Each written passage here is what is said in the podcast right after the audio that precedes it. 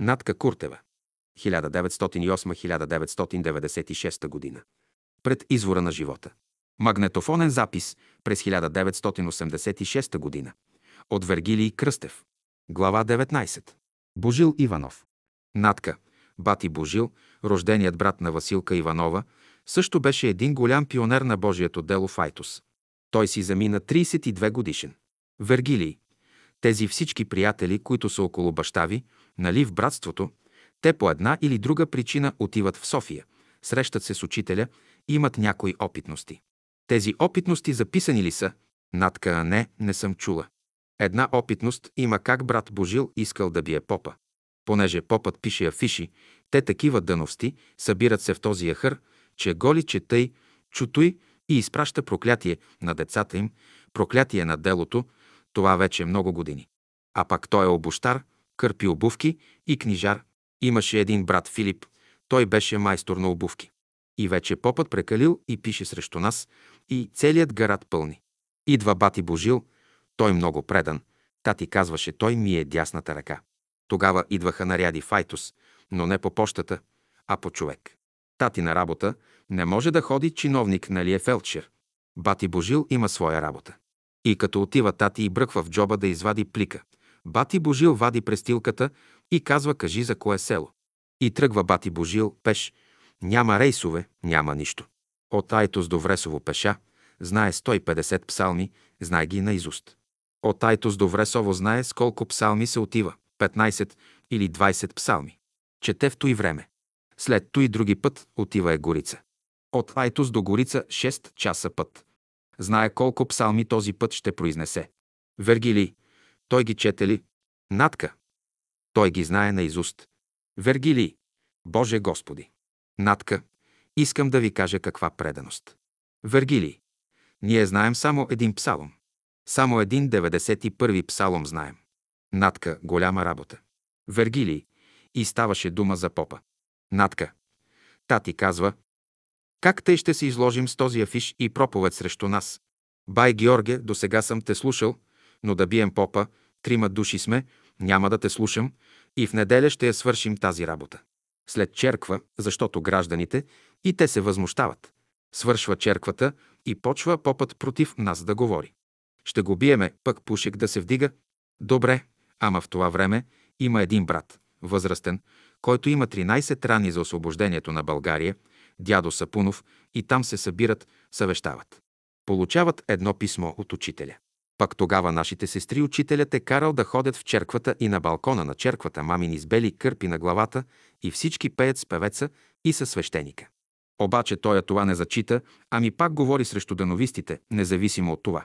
Получава дядо Сапунов това писмо и учителят пише вие като влизате в черквата, казвате в името на Отца и Сина и Света го Духа, приемате кръста на страданието, а ще биете попа.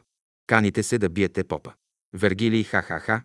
Натка, дядо Сапунов, вика момчето си, Атанас, и казва, бягай в черквата да видиш чичо си Георги, веднага да дойде, ама веднага да дойде, да напусне черквата.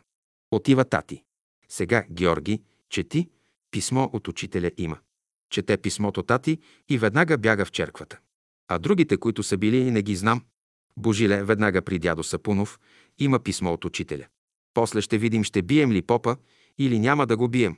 Вергилий. Ха-ха-ха. Натка. И отиват у бати Божилови, прочита тати писмото. Божил казва, ех, бай Георге, защо не се забави един ден писмото? Да го бием, пък тогава да дойде. И той казал, попът, аз ще ги пръсна. Тати без 16 години гонение, това не е малко. Глава 20. Гоненията. Натка. Попът подкупи хора, уволниха баща ми с седем деца, без работа. Мама почва да се тревожи. Той казал, ние имаме един бог на небето, който няма да ни остави. Веднъж в града се разболял най-богатият човек. Искат да го види в София да го придружава, 500 лева му дадат. Друг се разболял, искат да отиде там да му гледа, да му сменят, не знам какво да прави, както и де, по цели нощи тежко болен, пак вадят и му дават възнаграждение и не е с останал. Уволняват го, но властта се възмущава. Най-големите тези доктори, Хаджи Петрови, богатите хора знаят баща ми честен и с него общуваха. Дружаха, умен човек. Отиват при кмета, и казват, ти кого пита, че уволняваш дядото? И веднага го викат баща ми, но вече назначили друг. Ще го освободите онзи и ще си влезе Георги. Тати казал, ако трябваше него, да не го приемате, аз да съм си на работа, но щом сте го назначили, аз не приемам. Той да остане, аз ще си търся лесното. Ама ти си с голямо семейство. За семейството си аз се грижа. И тогава казват, ще има двама фелдшери и Куртев старши фелдшер. Баща ми и другият при него и така. Вергилий. Тъй се разрешил въпросът. Натка. Когато упованието е на Бога, не може да няма разрешение. Това беше. Вергилий. Уповавай на Господ. Натка. Не бой се. Само на Господ. Вергилий. Сега други опитности на приятелите, които са ходили по София и се връщали. Те са имали контакт с учителя. Натка е, може, но аз. Вергили. В момента не можете да се сетите. Натка не. Чувала съм някои такива работи, но не съм ги запомнила. Вергилий. Сега друг въпрос. Някоя опитност на вашата сестра. Натка. Коя? Вергилий на Верка, която ви е разказвала, да си спомняте. Натка, ами не знам. Дружбата и с Георги Радев. И когато вече Георги Радев се разболява и учителят го праща в Юндула. Вергилий. В Юндула, да. Натка. Верка му е помагала, бяха много близки. Както Борис и Мария, така бяха и те. И брат Жорж беше в Айтос 20 дни с Верка и съобщували. А, и една опитност. Попът Файтус решава да действа, в полицията отива и съобщава. Тук у Георги Фелчера се подвизава един с дъщеря му. Ходят всяка заран на трите братя нагоре, слънцето да посрещат на изгрев. И казали, този човек ще го викате, той пропагандира дановизма. А полицията, айтозлии, знаят. Пращат един там наш съгражданин. Идва той и казва, бай Георге, една неприятност има. Имаш ли гости от София? Имам. Ами, трябва да го дадете да го заведа в полицията. Той ми е гост, аз не мога. Вие не познавате госта ми. Аз няма да позволя каквото ще наказание да ми се наложи да го дам. Кажи им, че аз сам ще го доведа. И отива тати с Георги Радев. Началникът в полицията казал на тати. Вие знаете ли, че има служба такава, да се съобщи гост, като дойде? Такава служба няма. За мен няма файтус такава служба. Наистина нямало. Глобяват го 50 лева. Заповядайте. И почват да задават на Георги Радев въпроси. Обаче Георги Радев, знаете го вече как говореше и го освобождават и си отива. Той преди 9 септември 1944 година. След 9 септември 1944 г. идва Тос началник на полицията. Ние пък като се оженихме с Добри, живеехме с неговото семейство в един двор. И имаше две стаи отделни, пък той живееше в горния етаж с семейството си и много близки станахме с жена му и той самия. И аз като пеех вкъщи весел ти бъди и Нева Санзо, там ги учих на рила, като ги прави учителят на Петото езеро и казва Надежда, ела, напред седни, да можеш да ги научиш, като отидеш в Файтус, да ги предадеш.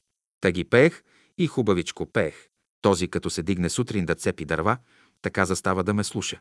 Той слуша музика всяка заран от мен и като излизаше на разходка над Чортлен, казал на Добри, много хубаво пее Натка. Такива едни хубави отношения имахме. След той ние излязохме от нея къща, те ни идваха на гости. Идва 9 септември 1944 година.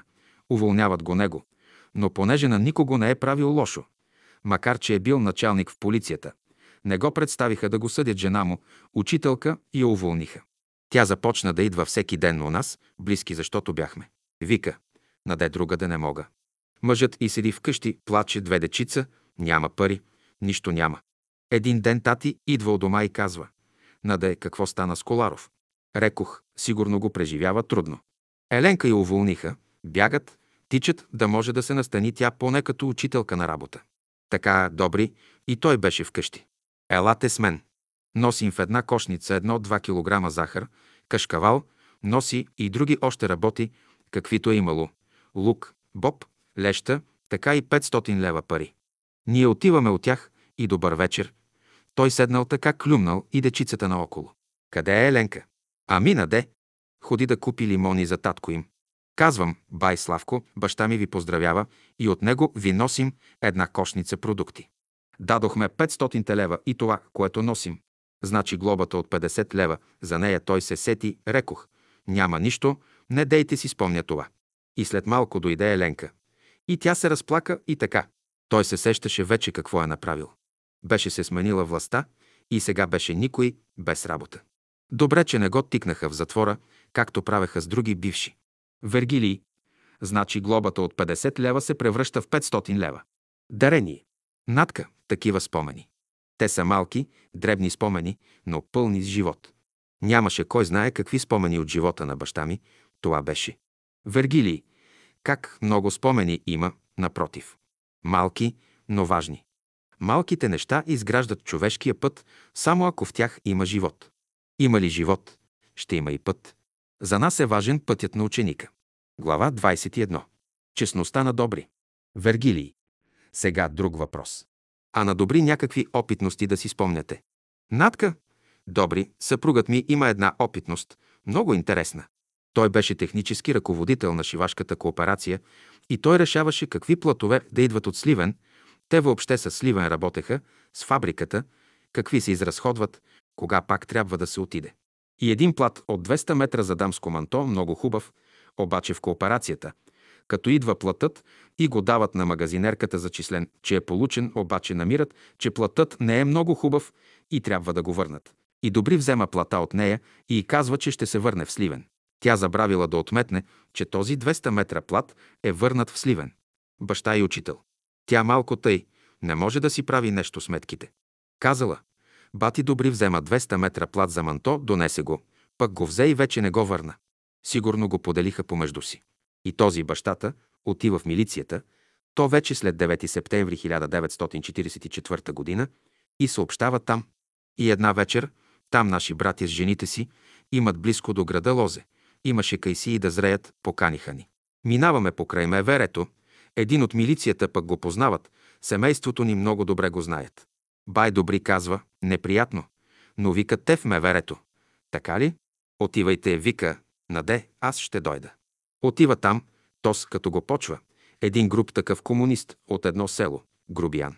Като го почва, отива началникът, който е на Меверето и казва Бай добри, дай си следствения лист, до знанието от това нещо нищо няма да излезе, защото го познават. Обаче оня казва. Ти хитруваш, ти се прикриваш, теб затвор те чака. И много го нагробява. Ха да дойде добри, върнахме се от лозето, прибрахме се вкъщи, да дойде добри, да дойде, 10-11 часа ли беше, кога идва много разтревожен, неспокоен. Оня му казал, на жена си няма да казваш какъв разговор сме водили тук. Гледам, добри цяла нощ се върти неспокоен. А пък му съобщават през деня, че го пращат в Сливен по работа и този плат, който е там за шивашката кооперация, да си го получи. Но той вече така разтревожен и не може да се стърпи на едно място. Но ще отива за ранта.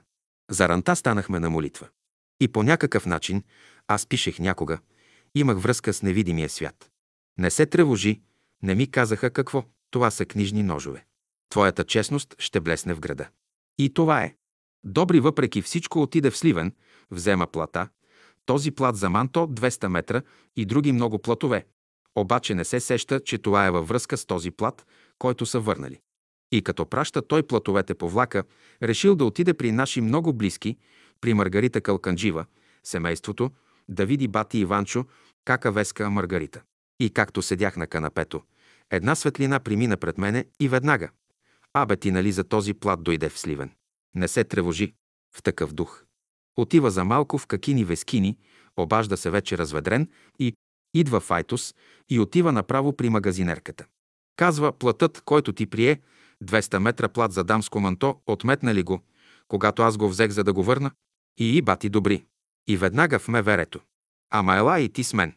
Аз кога ще дойда, ще видя, вече съм много разтревожен. Ти си отиди там и аз ще дойда. И отива. Там в кооперацията се научили. Отива Добри в милицията и почва вече разговор с този. Той взел да се извинява. Бай Добри, тъй, та законите се това. В той време тръгват всички от кооперацията, щото е с авторитет и честен. Сестрата на една друга там жена работи в Меверето и като чула вечерта, отива при зет си в Тополица е пък директор на банката, но приятел на Добри.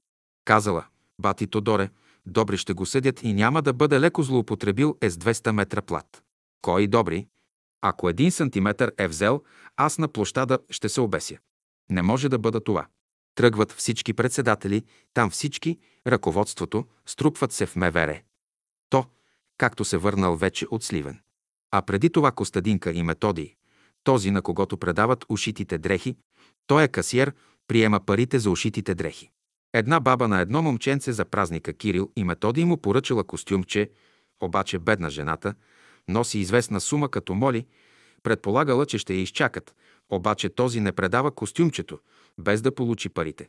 Добри в този момент сварва, че детето плаче и бабата казва «Аз пък останалото ще ти донеса». Дава известна сума. Добри казва «Що плаче това дете?» Ами, казал Таню, тя има да дава толкова пари за това, а пък тя дава малка сума, аз не мога да го предам костюма. Дай костюма, аз плащам.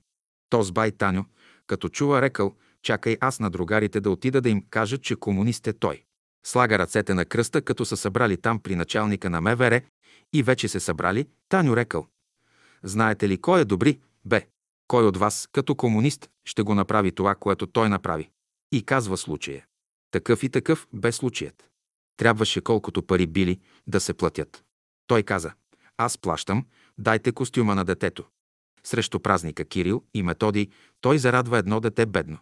Онези вече, извинявайте, бай добри, извиняван, извинявай. Казал, няма нищо. Но втори път бъдете малко по-внимателни. Защото той го ругал много лошо този, който бил да го разследва. Вергилий. След заминаването на брат Георги Куртев добри става ръководител на братството. Натка. Той беше, но си замина той. Вълко беше после. И той две-три години, и след той един брат Марко идва, той сега оглавява. Вергилий, на Весито баща й. Натка, на Весито баща й. Вергилий, то така поколения едно след друго си заминават. Някаква друга опитност на добри с учителя. Натка – не. Глава 22. Бракът на сестра Мидора. Вергилий, вашата сестра Донка. Натка, ами и тя беше една от добрите. Вергилий, някаква опитност. Натка, не знам, не знам. Сестра ми Дора, само че и двете в София. Тя ще се жени за един и се ожени даже. Но отидоха при учителя. Тя беше чиновничка в инженерството. Учителят каза, хлябът, който Господ ти дава, ще го оставиш ли? Тя каза, ами аз работя учителю в инженерството. И той беше там чиновник в инженерството. Той завършил инженер ли какво? Е, нищо. Каза му тя и му подаде снимката.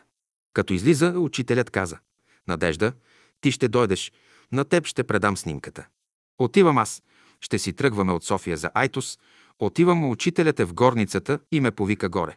Каза Надежда, този човек, който е на снимката, 300 години му трябва да мине през голям път, за да стане човек. В такъв дух ми говори. Обаче сестра ми въпреки всичко, защото той пък се закамваше няколко пъти, той я виждаше, благородна жена, говори, ще ти прережа вените, ще те убие, заплашваше я, а тя се държеше добре и тя се съгласи. Обаче 20 години много пъти посяга да я удря и я тормози, най-после тя каза на татко, а той казваше, ще търпиш, ти си избра този път, учителят не разрешава развода. Аз не ти разрешавам. Ще търпиш, ще си изтърпиш наказанието. Обаче един ден идва и казва, тате, ти може да не разрешаваш, но аз подадох молба за развод. И така се ликвидира брака им и сега си работи много добре духовно. И на градината бяха сиринка двете. Милка Танева имаше една сестра, много нисичка. Тя беше файтос в нашата къща, с Дора в една стая, две легла. Дора й услужваше, беше с болно сърце. Пет-шест години живя, но си замина. След той искаха вече дойдоха, описаха къщата и те отидоха на градината и Милка си замина там, а Дора остана. А пък Иринка дойде и така сега, и така продължават. Вергилий, какъв беше въпросът на учителя? Ти ще оставиш ли хляба? Натка, да. Хлябът, който Господ ти го даде. Не мога да си спомня. Вергилий, ще го оставиш. Тоя, вътрешния хляб на Словото.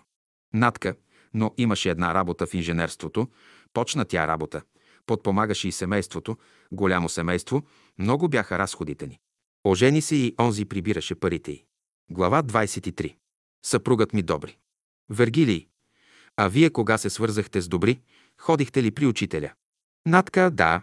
Вергилий, какво каза той? Натка, ами даде си благословението така и ние водихме един хубав живот. Нашето семейство беше като център. Кой откъдето дойде, по Петровден, гости от селата, от градовете, всичко у нас идваше. Вергилий, аз съм чувал, че вие сте писали, ти ли си писала, някой е писал ка учителя, че ти ще се жениш за добри. И учителят казал, пак Натка ще се жени за някой си добри. Натка, той на Вера, сестра ми Вера го е разправяла това нещо. Аз, нали, ходих там като болна. Учителят ме е ценил за много по-голяма работа и не само в избора си, защото не познава добри. И аз писах едно писмо, исках да се съветвам с учителя, и той извикал Верка и казал, Верка, Надежда щяла да се жени за някакъв добри. И Вера като пише едно писмо. Аз вика, ако бях, нямаше да позволя да се жениш ти за добри. Пък ние живяхме един много хубав живот. Той предан беше към Божието дело. Сега не зная, аз съм доволна, че бях с него. Той никога не каза лоша дума, макар само той работеше. Аз бях с децата, не ми даваше да работя, до себеотрицание, бе в жертвите си и живяхме един много хубав живот. Бяхме едно образцово семейство. Вергилий, а знаете ли, ще ви разгадая една тайна във връзка с този въпрос, нали? Като казва на Верка, Натка ще се жени за някой си добри, това е един метод на учителя, когато той предава чуждите думи, нали? Има случаи така. Отива някоя сестра и той каже какво говорят другите за нея, но в момента това изречение излиза от неговата уста. И когато сестрата каже, но да, учителю, това не е така, и той каже, да, знам, че не е така, но това го казват другите и аз ти го предавам. За да може, нали да я освободи, освободи пътя. Това е, има един такъв метод. Аз си спомням, разправяше ми случай сестра Мария Тодорова. Отива при учителя и учителят започва да й говори строго. Ти така, ти така. Натка. Той е разплаквал, като излизала, цялата си душа ми е разкривала. Вергилий. И почва да й се кара и после, еди какво си, еди какво си и учителят млъква. И я поглежда. Учителю, всичко, което казахте така, пред Бога го казвам, не е вярно. И той казва, знам, но уния го казват и аз трябва да го изкажа, за да го изхвърля. Натка, за да се ликвидира. Вергилий, да знам, но уния го казват. Натка, ами то какво беше при учителя бе? Единият клевети другия. Другият клевети първия. А учителят трябва да ги слуша. Вергилий, Велико търпение на велик учител. Глава 24. Учителят си замина. Натка. Когато учителят щеше да си заминава, тати получава писмо от брат Боев и казва Учителят те вика за една седмица в София. Тати дойде, ние живеехме близо там вече под найем. Той каза Наде, приготви ми куфърчето, ще отида в София, учителят ме вика, малко е болен. Приготвих аз. Баща ми замина. Даже го е лекувал с методите, които тати е чел в беседите и учителят казал «Георге, ти откъде ги знаеш тези методи?» Учителю, ама това са вашите методи в беседите. А, така ли? И казал, Василка и Савка обърнаха колата, тия повдигна и до неделя учителят се подобрил. Тати казал, Учителю, моля ви в сряда не дейте, идва сутринта на лекция, още не сте напълно укрепен. Ще видим, Георге, не ти обещавам. Учителят тогава държи последната си беседа. Тати се върна в Айтос. И събота, и неделя, понеделник, а срядата получаваме телеграма от брат Боев. Учителят се влушава, извикайте брат Георги за цяла зима да бъде при него. Да стои повече, необходимо е. И тати дойде от дома. Пак приготвих багажа и плаках. Всичко приготвих за отиване при учителя, тръгна, но той, както някой път му е тъжно, наведе глава, много умъчнен излезе тати. И мина един ден тати още на влака в Пловдив, със Стоицев се виждат на гарата и вика. По случая ли отиваш, брат Георге? Че какъв случай? Ами учителят си замина. И тати продължил пътя си за София. Аз нея вечер сънувам, мама беше си заминала на 2 февруари 1944 година. На 27 декември 1944 същата година си замина учителят. И мама я сънувам нея вечер, че казва, пък ние в салона правим молитви – всички плачем и вечерта я сънувам и ми казва, Наде, изпрати ли баща си? Казвам, да. Отиде татко ти, отиде да изпрати любовта. Каляската е готова. Събудих се и казвам на Добри. Добри, разтревожена съм, така и така сънувах. Каза, че то по-духовно така се разглежда съня, че е допуснато. И добри си отида на работа и дойде една сестра при мене и на нея казвам съня си и така тревожни сме, че учителят е сериозно болен и плачем си даже двете. Идва Добри. Той получил три телеграми от Верка от брат Боев и от брат Борис и идва, ама тъй, като си съблече дрехите в кухнята. Хвърлил си пълтото, което никога не го правеше и аз, като видях жеста му, разбрах, че има нещо. Каза, учителят си замина. Ние двете с глас ревахме и се съобщили на другите сестри, и всички у нас се събраха нея вечер. Решиха 14-15 души на вечерта тръгнахме за София. И там бяхме, когато дойдоха от верето да искат да го арестуват. Вергилий, разкажете това къде бяхте тука, в София вече. Надка в София, в салона бяхме. Джипка някаква спира и влизат там военни някакви, и като ги видяха, те казали, че идвали за Дънов. Те казват, заповядайте. И виждат одара на учителя, че е положено тялото за поклонение и си излязоха. Вергилий. Ама военни бяха във военна униформа. Надка. Военни офицери. Вергилий. Не бяха милиционери. Надка. Не знам. Вергилий. Значи военни бяха. Униформени. А друго нещо казаха ли? Надка. Не. Други братя ги придружаваха и си излязоха. Вергилий. Ясно, да. Сега друг един въпрос. Вие сте присъствали на погребението. Надка, да. Вергилий, аз съм чувал, нали и от много хора съм чувал. Надка за срутването. Вергилий, чували са срутване или пък други са чували шум, точно вие бяхте ли там? Какво е вашето мнение по този въпрос? Надка, аз бях отдалечена, защото е голям кръг, братята се наредиха и аз бях, аз пък изкромнича, не отивам да се пъхам напред за това и си бях на една страна. Бяхме си с Паска даже наредени, всички други, братята по-напред. Но и ние го чухме същото нещо. Вергилий. Като изтрещя. Надка изтрещя. Вергилий. Какво след като хвърлиха пръста изтрещя? Надка. Срутване станало, тъй го чухме. Вергилий. Защото онези, които са копали гроба, Отгоре са слагали върху ковчега дъски и казват, че дъските са, най-вероятно дъските са се срутили. Казват, нали, може би. Надка. Тъй и аз съм чувала. Вергилий, така. Да, за дъските. Гради казва, че всички хвърляли пръст към краката на учителя и за това се е получило това нещо. Надка. Той не го вярва, брат Гради, че е срутване по друг начин, а истинско срутване. Вергилий. Всички, казваше той, не са хвърляли нагоре към главата, върху ковчега, а все към краката. Надка. Той така. Пък други пък казват, че има нещо. Вергилий, спомням си една сестра, казваше, много. Казва, съжалявам, че тогава в момента, нали, не спряхме и разровихме, за да видим учителя дали е вътре. Надка, ами. Вергилий, казвам, имах си хас. Това знаеш какво означава? Като неверни Тома. Ха-ха, това е направо коштунство вече. Погребваш го и след това го разравяш, да видиш дали е там или не е там. Надка, може ли такова нещо? Да. Глава 25. Грижовност за бъдещия зет. Вергилий. Мина тази епоха. Така значи бащата на Георги Куртев се казваше Вълчо Куртев. Те са от този край. Надка. Айтозли. Вергилий. Тия си какво се занимаваха. Надка. Дядо му е бил беден човек, чешмеджия е бил. Вергилий какъв? Надка, чешми правил. Вергилий, а чешми правил. Надка, беден човек. Вергилий от този край. Вергилий, неговата жена, т.е. баба ви. Надка на баща ми майка. Бяха бедни хора. Вергилий, а на дядо ви по майчина линия. Надка на майка ми. На майка ми баща е най-богатият човек. Имал швейцарски крави, голям двор с хубава къща и чешма в двора, и все викали. На дядо Иван пристигат все швейцарски хубави крави. Той бил силен, много благороден човек. Вергилий. Е, как така е дал бащата дъщеря на беден човек? Натка, мама била също хубава. Баща ми бил много левент, много хубав. Той и тъй си отиде, хубав човек, но като младеж и се сприятелили. Събирали се, играели на не знам на какви игри, младежи и така си симпатизирали. А дядо ми бил много добър.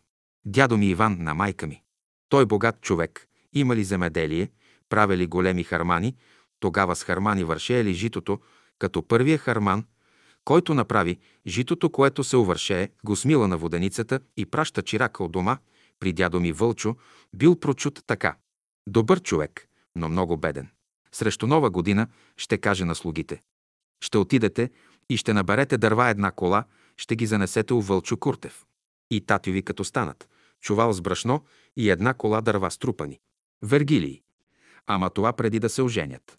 Натка, преди да се оженят. Вергилий. Ха-ха-ха. Натка, като бедно семейство. Вергилий. Поддържа си бъдещия зет. Ха-ха. Натка, не е знаел. Вергилий. Отгоре знаят и го карат да занесе. Ха-ха. Натка, но той не само на дядо ми, и на много бедни. Айтос бил така малко граче. Бедните хора на пръсти са. То повече бедни бяха хората. Вергилии. Ама хората така са се подпомагали по-рано. Натка, да, така е било. Вергилий. А когато той така се оженва, той се оженил за майка ви, ходил ли е да пита учителя? Натка, ами къде? Той тати не се познавал още с него. Той бил 20 годишен. Мама била 18 годишна. Вергилий. Сега запознаването на брат Георги Куртев с братството и с учителя става след като се оженват. Натка, ами тъй. Даже са имали дете, кака ми е имало. Той е в Сливен, като си идва, завърши фелчерската школа и идва тука с детето. После не знам точно кога идва учителят, не мога да си спомня как. Вергилий. Вие в коя година сте родени? Натка 1908 година. Вергилий. Осма, а, а защото аз се свързвам с онази снимка, която знам с брат Георги Куртев, брат Боян Боев и кой още беше. Там го има по време на Балканската война, значи преди това е било това нещо. Да, запознаването с учителя. Натка. Амирано, 1907 година, баща ми приема учението на учителя 1907, 1906 или 1905 година. Вергилий значи онези години. Натка, да, когато този сеанс е станал Файтус, гдето ви казах, тогава се запознава. Вергилий, той записвал ли си ги в тефтерче, неговите спомени, не сте проверявали. Натка, не съм и после ние не обичаме тъй. Той не обичаше всичко да разправя. И така премина животът ни. Глава 26. Верността. Вергилий. Сега казвате, след като вие посещавате 1929 и 1930 година Рилските езера, той почва. Той отива там. Натка от 1931 година до последната година баща ми и майка ми всяка година бяха на Рила. Вергилий. Цялото братство там почти ходеха. От Айтос. Натка. А, не, който желае, но учителят ми каза първата година. Защо баща ти не дойде? И аз като му казах, той даже така малко се позамисли. Аз му писах писмо. Казвам, така и така учителят пита за тебе. И той следната година се приготви с мама и всяка година бяха на Рила.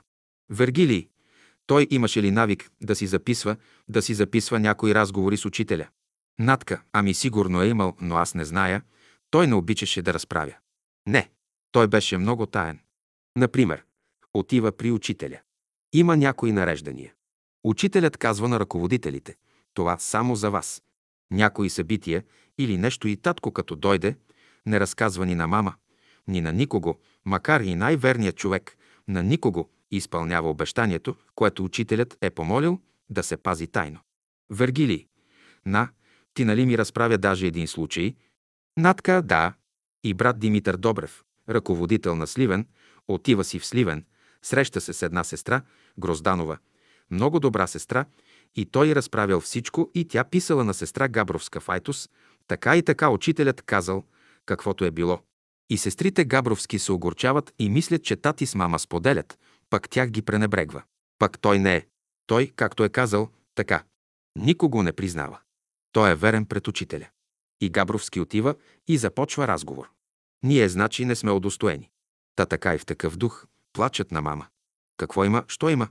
Ами Добрев и всички ръководители казал на Грозданова, а вие на нас нищо. Тя казала, аз нищо не знам. В това време тати идва. Почнали нали да плачат и тати им казал. Добрев може да е казал, аз не мога да ви кажа. Вие сте го научили Добрев да отговаря пред учителя. Аз оставам верен на учителя. Това е. Вергилий. Ха-ха-ха. Натка, характерен човек беше. Благодарение на неговата мъдрост, на неговия начин на живот, дисциплиниран вътре в себе си беше, за това се разви едно много хубаво братство в Айтос. Вергилий. Да, той ако няма качества, той като център да ви събира. Аз като наблюдавам тези снимки и като гледам сега онази как е застанала така пред него, като войник пред генерал. Това е страхопочитание, бе. То е едно вътрешно страхопочитание към духа. Натка, да разбира се. Вергилий. Респект. Аз като гледам, не е изкуствена поза. Това е страхопочитание, гледа го в очите. Това в София го няма. Те нямат страхопочитание към учителя. Натка. Когато тати е бил първият път и са разговаряли с учителя, и тогава си излял душата пред баща ми, учителят му разказал всичко. Умъчнен бил учителят и бил много недоволен. Казвам им едно, те друго го вършат. Казвам им, вземете еди какви места да се вземат. Отзад имаше една кръчмарница. Вергилий на Танушев. Натка не на Танушев. Долу отзад, на учителя зад стайчката едно ресторантче, по цели нощи пият, вдигат шум. Вие всички сте заспали в бараките, аз зная как преживявам. Това сме чули от тати и много други работи. Казах им да не ограждат стелове местата си, да не издигат големи къщи, да бъдат такива и такива. За нищо не ме послушаха. Цитирал там някои личности пред баща ми. Само това съм чувала. Вергилий. Вие преди това споменахте за Минчо Сотиров. Те са контактували, той, Минчо Сотиров. Натка. С баща ми големи приятели бяха. Много големи. Когато се направи градината и доста време мина. Учителят казва на тати. Георге, ти ще бъдеш на градината. Няма да се връщаш вече вкъщи. Там ще живееш, там ще посрещаш, там имаш сериозна духовна работа. Да поддържаш духа на братството. В такъв дух. После не знам как е протекал този разговор. И тати си беше там. Идва да се изкъпе да се преоблече вкъщи и веднага се връща. Мама си беше вкъщи с сестрите ми. И един ден Минчо Сотиров отива в София и писал писмо на тати. Ако има там, не знам какво да прати нещо за учителя, да занесе. Не знам какво е било. И тати слиза до гарата, занася това и поздравява Минчо. Казал на Минчо Сотиров. Поздрави учителя. Като отива на изгрева и казва. Учителю, имате от брат Георги Куртев много поздрави. Къде го видя? Много строг. Казал на гарата дойде. Аз казах ли му, че той няма да слиза в града? Чакайте, учителю, аз му писах писмо и той дойде и ето. Една рамка мед ли било за учителя, не знам какво е искал. Е, това е друга работа. Така строг. Учителят на тати се изповядваше, когато отиваше в София при него. С каручката идваше до града за нещо много рядко. Беше останал самотен. Имаше едно семейство български цигани. Жена му беше много добра, работна, но той беше кълпазанин. Пак там има градина, около дравчетата да се разкопае, има неща да се вършат. Те си излязоха и аз му казвам. Тате, как замръкваш в градината сам в нея, зафучава цяла зима, ти самотен. Не съм самотен. Аз не съм самотен. Цялата природа. Всичко около мен е с мен. Вергилий. Всичко е живо. Да, това състояние на духа, докато човек се добере, е много трудна работа. Натка. Отивахме след обед така и други приятели, някои отскачаха. Ама постоиш през деня, оставиш го. Зафучала тази зима. Там си остана, там. Вергилий. И той в тази стайчка там. Там ли спеше в стайчката? Натка? А, не, не. Той спеше в другата стая. Там е само за молитва. Легло няма. Вергилий. Ами зимно време, когато е студено. Натка. Там горе в нея стайчка. Вергилий. И студено макар. Натка. И студено макар. Там има дръвца, пали печката. Сам. Сам се грижи да си направи по парка, да си сготви нещо. И то повече чай, сиренце, такива работи. Вергилий. Защото нали нощно време отива на молитва там, в тази стайчка. Надка в стайчката е то е в горния етаж. Горе. Горе са стаите. Вергилий. Защото през зимата е студено. Надка. Студено, не студено в студената стая молитва прави. Глава 27. Приятелите. Вергилий. Аз съм виждал една снимка, като възрастни вече, нали брат Куртев, Минчо Сотиров и Михаил Стоицев с бели костюми на градината, но възрастни вече. Натка, да, да, много хубаво работят. Вергили, друго нещо за Минчо Сотиров да си спомняте. Натка, не, нищо. Вергили, а за Михаил Стоицев. Натка, И за Стоицев също. Стоицев преди години учителят му казал, ти след 20 години ще си заминеш. Обаче наближава въпросната година. Той бил в Айтос и по някого, по някакъв път му се казва «Продължавам ти още 10 години», казва учителят на Стоицев. Вергилий. Ама той чува или учителят казва «Натка, сега не знам, така съм го чула». И точно след 10 години той пак си замина, брат Стоицев, точно на 10-та година той си замина. Даже писани писмо, много искаше да дойде и след обед да отидем до градината, но не можахме. И той доживя, дойде да изпрати тати. Че не беше тя, жена му, беше малко психично недобре, че не бе се къпал 6 месеца. Боже, гледам косата му фитили станала.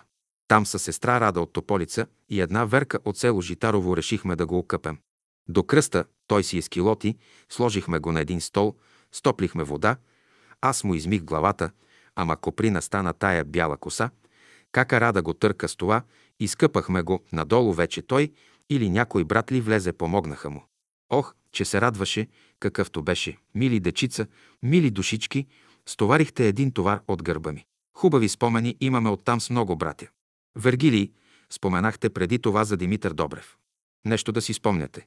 Натка, ами нищо. Той беше добър работник. Вергилий. Сега вие.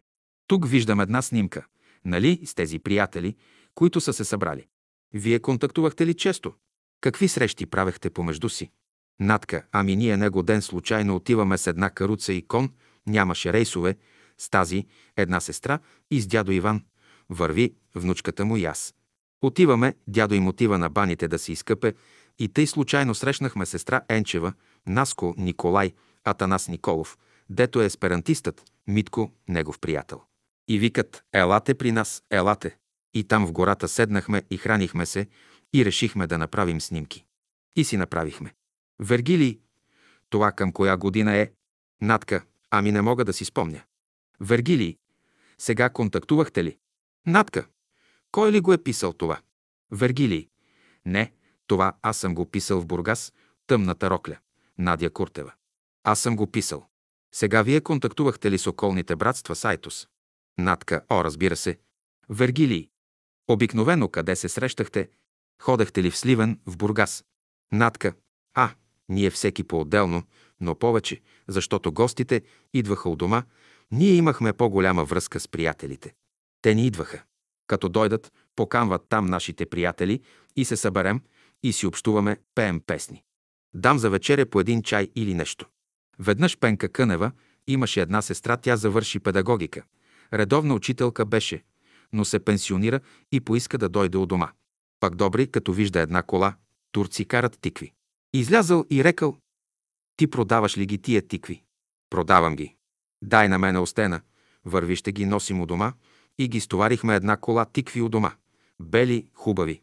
Така и то с брат Васил. Имахме там един наш брат, на Бонка бащай. Идва и вика. Наде, хайде. Вергилий. А той е брат Васил, да. Натка, да, брат Васил.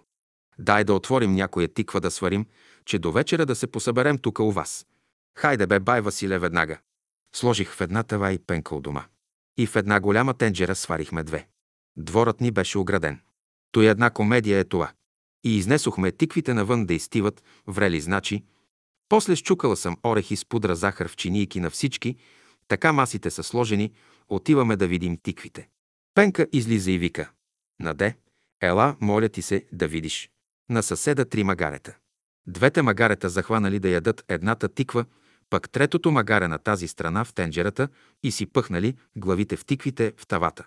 И аз като отидох, като видях, викам, оле Боже, какво става? И като се обръщам, гледам, другото магаре в тенджерата. Грабнах един кол и хукнах да го гоня. Вергили, ами нали огънят там не горили? Надка няма огън, те, тиквите са в тенджерата ми, нали са сложени да изтиват. Вергилий, ха-ха-ха, ядат варени тикви. Натка, вземах аз една пръчка и ги изгоних.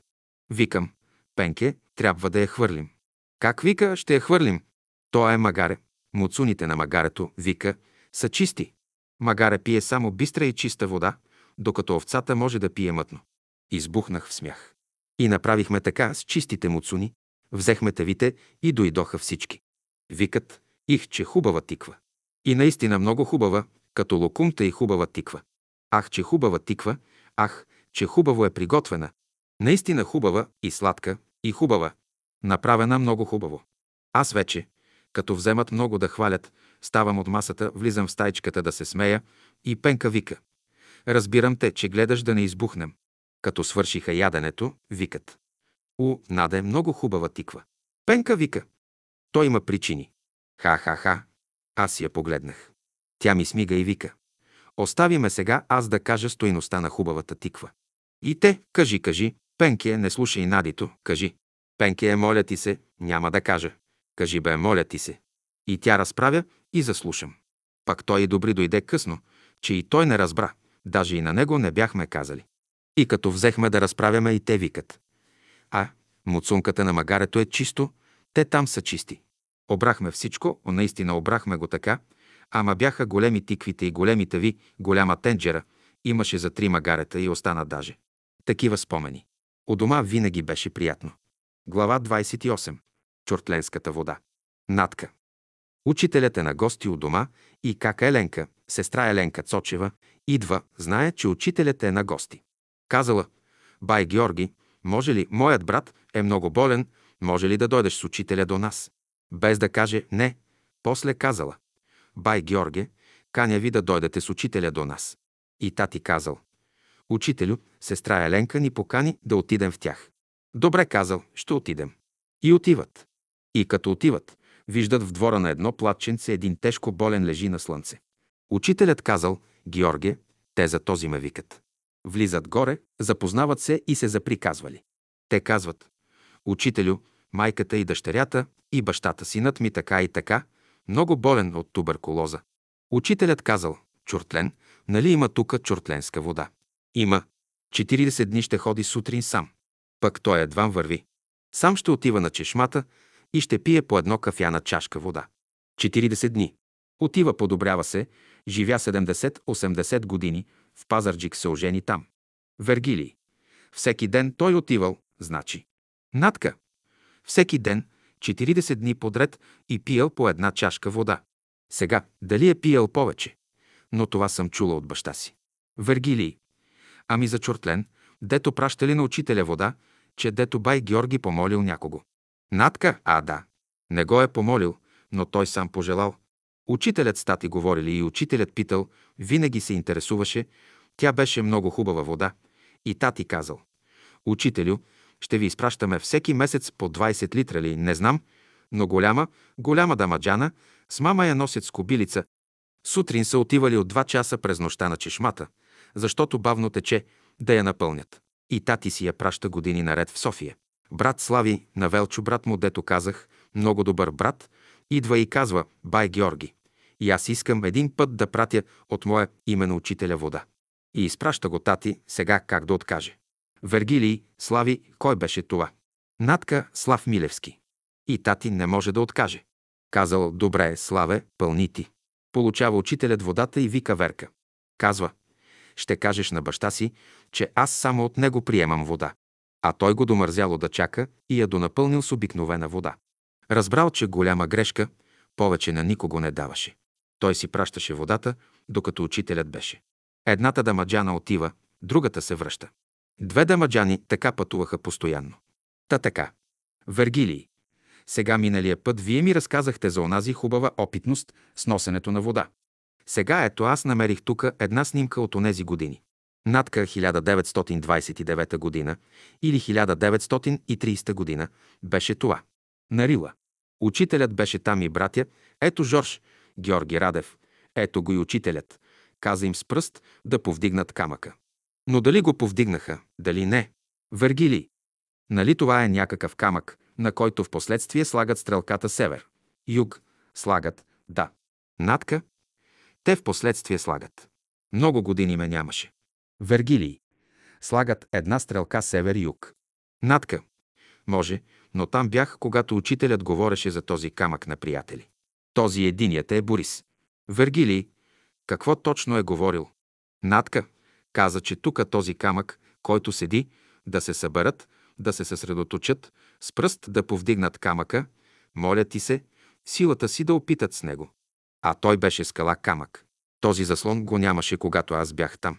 Глава 29. Молитви за заминалите. Натка. След като си замине човек, много е важно до 40-я ден да се правят молитви, за да може душата да се ориентира. Псалмите от едно до последния трябва да се четат. Всеки ден, малко по-малко на глас. Да се четат всеки ден псалмите от първия до последния всеки ден. Още първата вечер на починалия пак трябва някой да прочете вкъщи 40 псалом. Тати четеше 27 и 63. Четат се и други молитви на заминалите. Вергилий. Какво е отношението на учителя към заминалите? Натка, ще ви кажа. Ние още не сме били родени, даже мама е била бременна с нас, когато учителят е идвал у дома. А къщата ни беше двуетажна.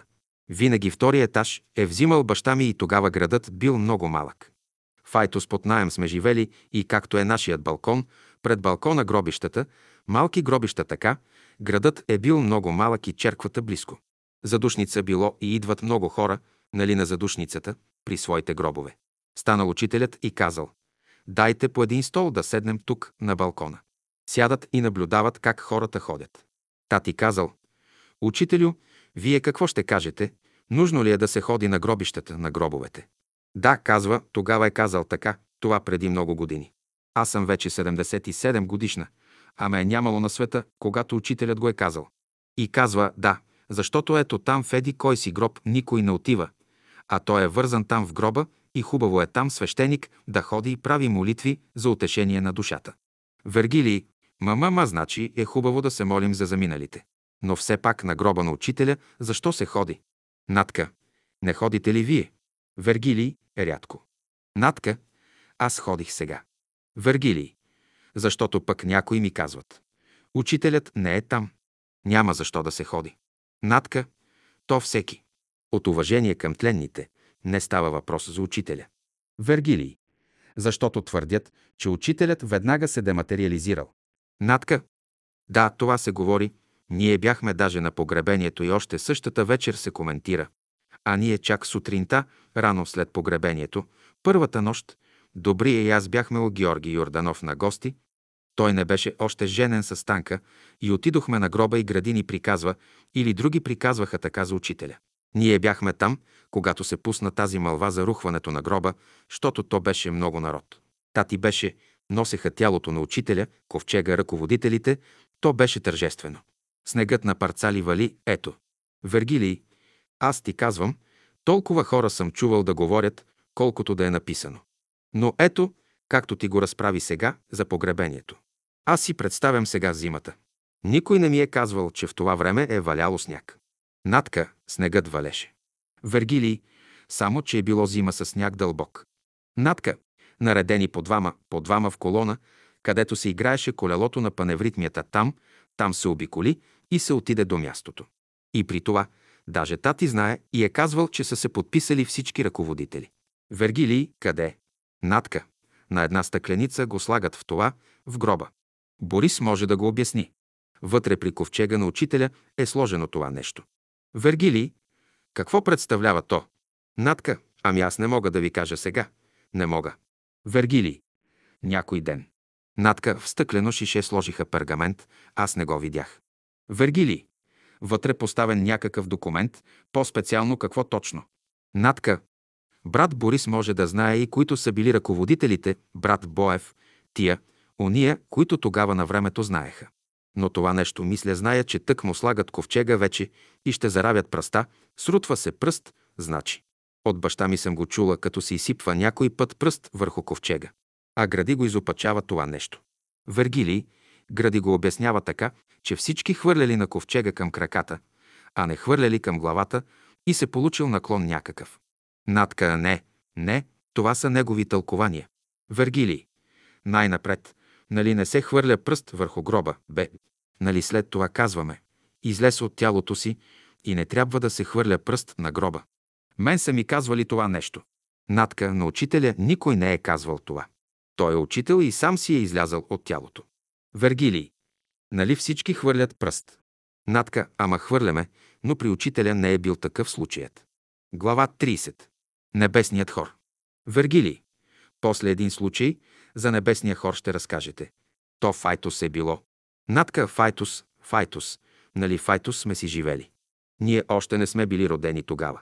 Да, и веднъж, понеже тати много се молеше, искате да ви кажа нещо за неговия живот, много се молеше, той ставаше всяка вечер в 12 часа и като вземе да се моли, така се е молил. По 2-3 часа и минавайки всяка нощ в 12 часа ще стане и после 2-3 часа ще спи, 5 часа е пак на молитва. Една заран, Иринка ми разправя, ние отивахме някога така на градината вечер, поседяваме, тя знае, при тях, отиваме горе и влизаме пак в стайчката, правим си молитва всички. И една случка такава, Иринка го разправя, станала сред нощ и чувам аз. Каза, чувам в стайчката на брат Георги Свети и цял хор от песни при него. И помислих, че вие от Айтос сте дошли и не сте ни се обадили и влизате при него на молитва и ни става мъчно. Защо, че не сте ни извикали? За ранта, като ставам, казвам, бай Георге, ти с нощи имаше гости. Така ли? Тати все едно, че не знае. Ами чух, като се пеят, каза, там песни духовни във време на молитва, на твоята молитва. Вергили, колко часа е било това? Натка, ами след 12 часа. Точно в колко часа тя е излязла? Не знам. Казала, нали, сигурно добри ви, Велчови са дошли и не ни се обадиха. А пеели? Толкова хубаво се чуваше у нас. Ами ти чули ги, къзам? Чух ги. Е, много хубаво. И заранта го казала тя. След той, след някой ден се разбира, що е било. Повече нищо не й казал тати. След някой ден се срещаме. Тя идва в Айтос. Казва, Наде, аз съм ти сърдита. Защо? Да дойдете и да не ми обадите. Кога викам бе? Еди, коя нощ дошли сте? Каза, аз чух като пейте, пък на мен не се обадихте. А, рекох от друга да е бил тос хор. Ние не сме били. Вергилий. Не е бил от земята. Ха-ха-ха. Тя не разбрала, обаче чула. Натка чула да. Вергилий значи, тя е слухар. Натка чула, ама излязла навън от себе си и гледа в стайчката свети и се чува песен. Вергилий чула хора. Сега думата дума отваря. Сега бабата и лелята на Марийка Марашлиева, тази, която беше на изгрева, са чували, сутрин са чували русалките като пеели и отивали в търговище към гората или там някъде. Щото те накрая са живеели. Натка чудно хубав живот беше. Глава 31. Заложбите и заровените таланти. Вергилий. Как се е казвала майката на Натка Боева? Натка. Цветана. Той и казва учителят. Цветанка. И когато идва 20 година, тя беше там на минералните бани. Учителят казал, Георге, заведи ме да видя Цветанка. Учителят желаял и завеждат го там тогава да се срещне с нея. И когато кака ми си замина 1923 година в Айтос, мами ни телеграфирали в Търново, че си е заминала Цветанка и тати се качил горе да съобщи, че сестра ми си замина и сестрите ми двете в това време, Георги Куртев, е на събор в Търново и те бяха с мамини на събор, ние сме само в Айтос. Вера, аз и Любка. И пратих моя братовчет да изпрати на тати телеграма. Тати се качил горе.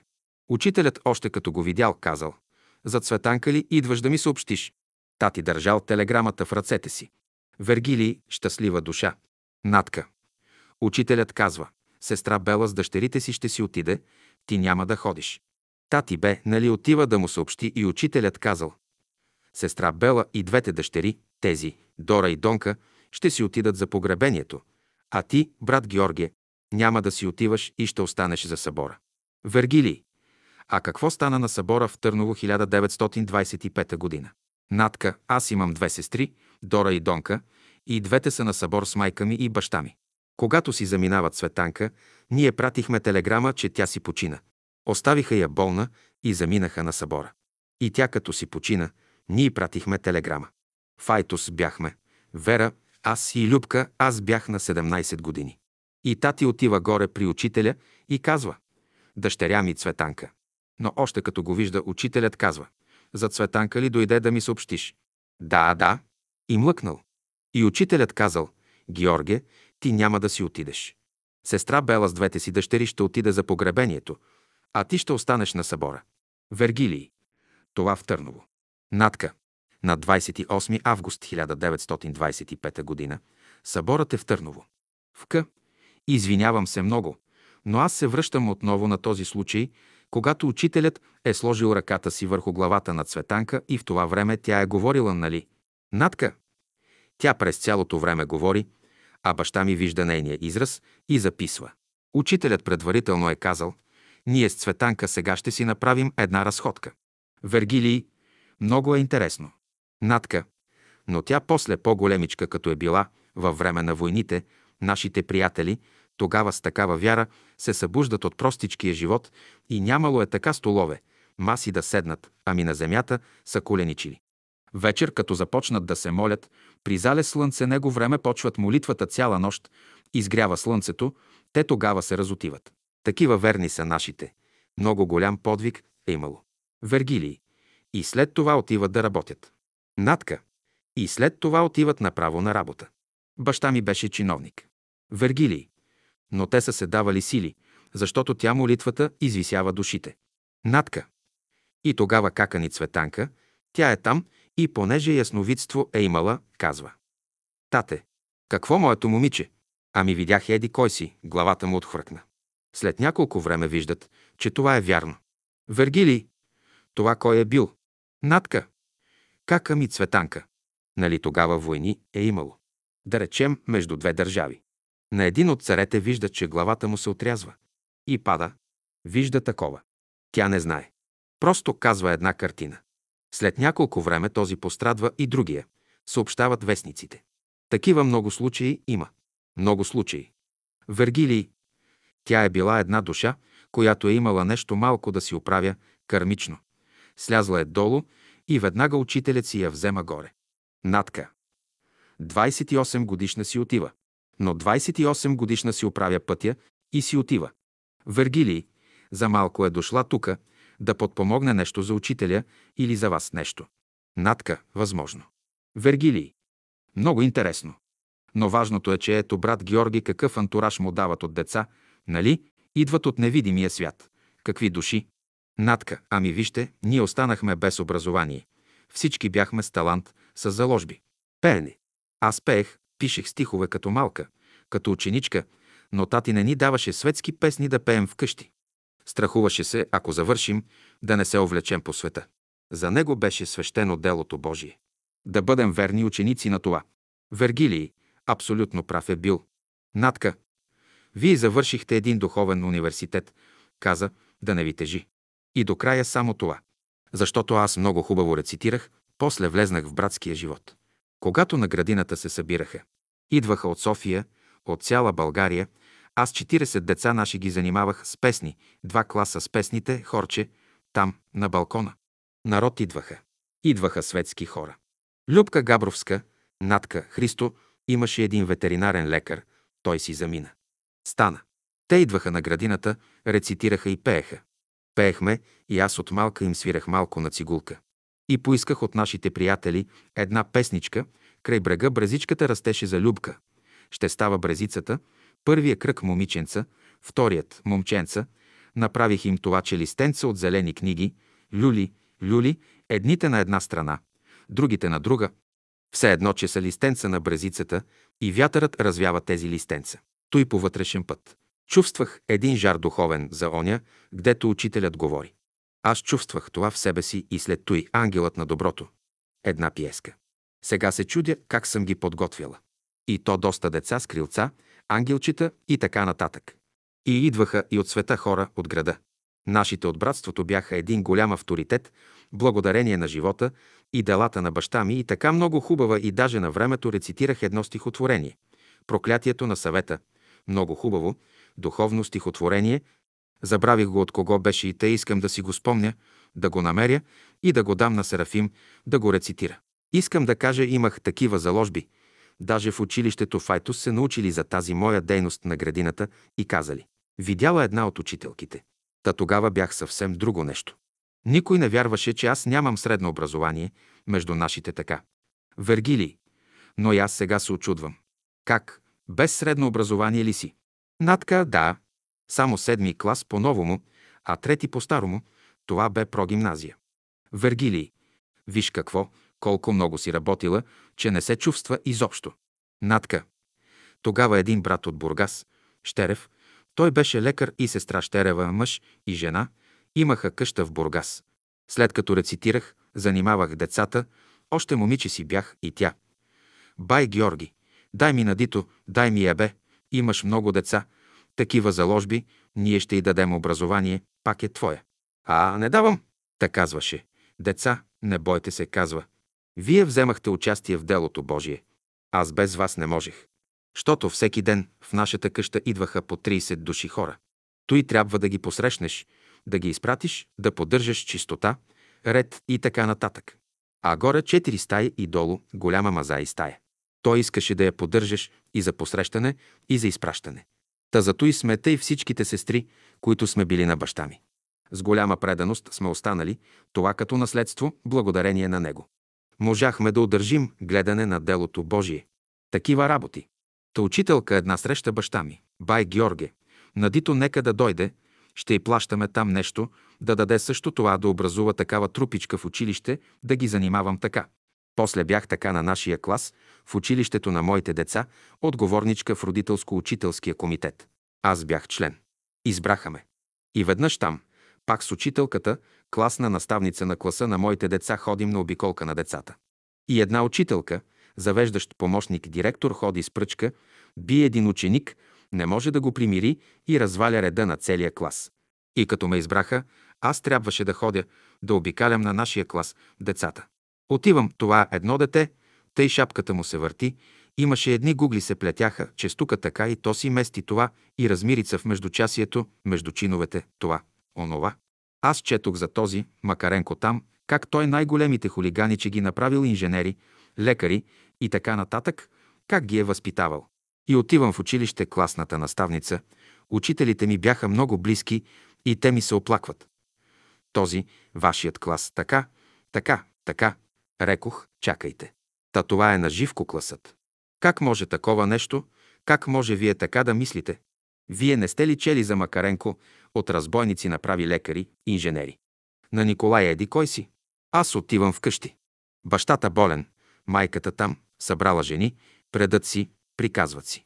Николай го няма, да седне, да пише, да учи. Казвам, къде е Николай, ученикът? А, играй с децата. Викам, как играй? Научили и написали си за утре. Тихо, кротко. Тя каза. Те, учителите, го ругаят. Те, учителите. Не е вярно, казвам. От твоя син може да стане много нещо. Ти няма да се събираш във време, когато Николай има да учи със съседките си да плетете, но ще му създадеш условия да седнете при него, да го подпомогнеш да си пише, да си учи. Кажи на Николай, аз утре ще дойда, ще му поговоря. На другия ден отивам пак от тях. Казвам, Николай, ти си добро момче, в тебе има бъдеще, какво ще направиш без образование, поне седми клас да изкараш. Може един тракторист да станеш, защото друга възможност не виждам. Там ще си създадеш бъдеще. В такъв дух му говорих. И казвам, защо с те смръсни дрехи го пращаш на училище? В такъв дух. Защо не му оплетеш една хубава шапка? Николай, ти можеш да бъдеш един много добър ученик, обаче не знам защо, но сега, рекох, те моля, когато при другарчетата си седнеш и те мушкат, ти ще им даваш по един лакет, без да се обърнеш и ще внимаваш, ще изслушваш учителите си, ще започнеш да учиш. Пратих сина си, Живко по-руски, по някои предмети да му предава в прогимназията, да му помага. И той по математика Живко така направи много нещо. Той започна да учи. Казах на класната им учителка, когато види в него едно промяна, да го импулсира, а не да го унищожи. Каквато оценка заслужава, такава ще му сложи. Той излиза по математика. Тя беше класна наставница, много ни беше близка. Ние, учителите, не можем да се оправим, нека да видим какво ще излезе. Изпитват го по математика. Пише му пет тя. Таз, която беше заместник директорката, отивам, каза в класа. Николай, искам, ти в междучасието няма да позволяваш да се скача, да се вдига прах, ще отваряте прозореца и ти си, който ще въвеждаш реда. Тодора Тошева, учителката, каза. Наде, като отивам в класа, Николай Кротък, всички взели книжките си, четат си. В междучасието няма едно нарушение. И така, така се създаде, и той се издигна, послушен, възпитан. Майката му прати при добри да му ушият един костюм, червените тези пионерки да му купи, да му оглади, да му я слага шапката, ще я махаш. В клас не се седи с шапка. Той ме послуша много и после знаеш как ме уважаваше. Лелю наде, ти ме направи човек.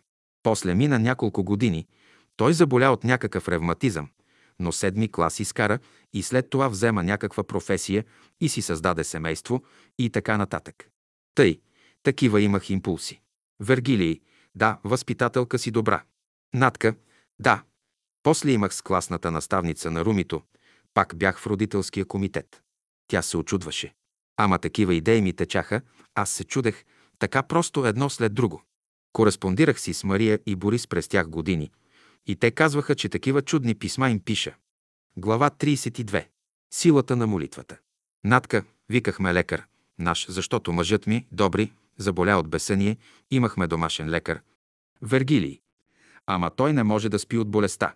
Натка, просто заболя от безсъние. Вергилий. А, от безсъние. Натка, от безсъние и от ден на ден се топи, топи, не може да спи ден и нощ. Баща ми се прибра от градината в къщи, от тях пък ние в същия двор сме направили наша къща.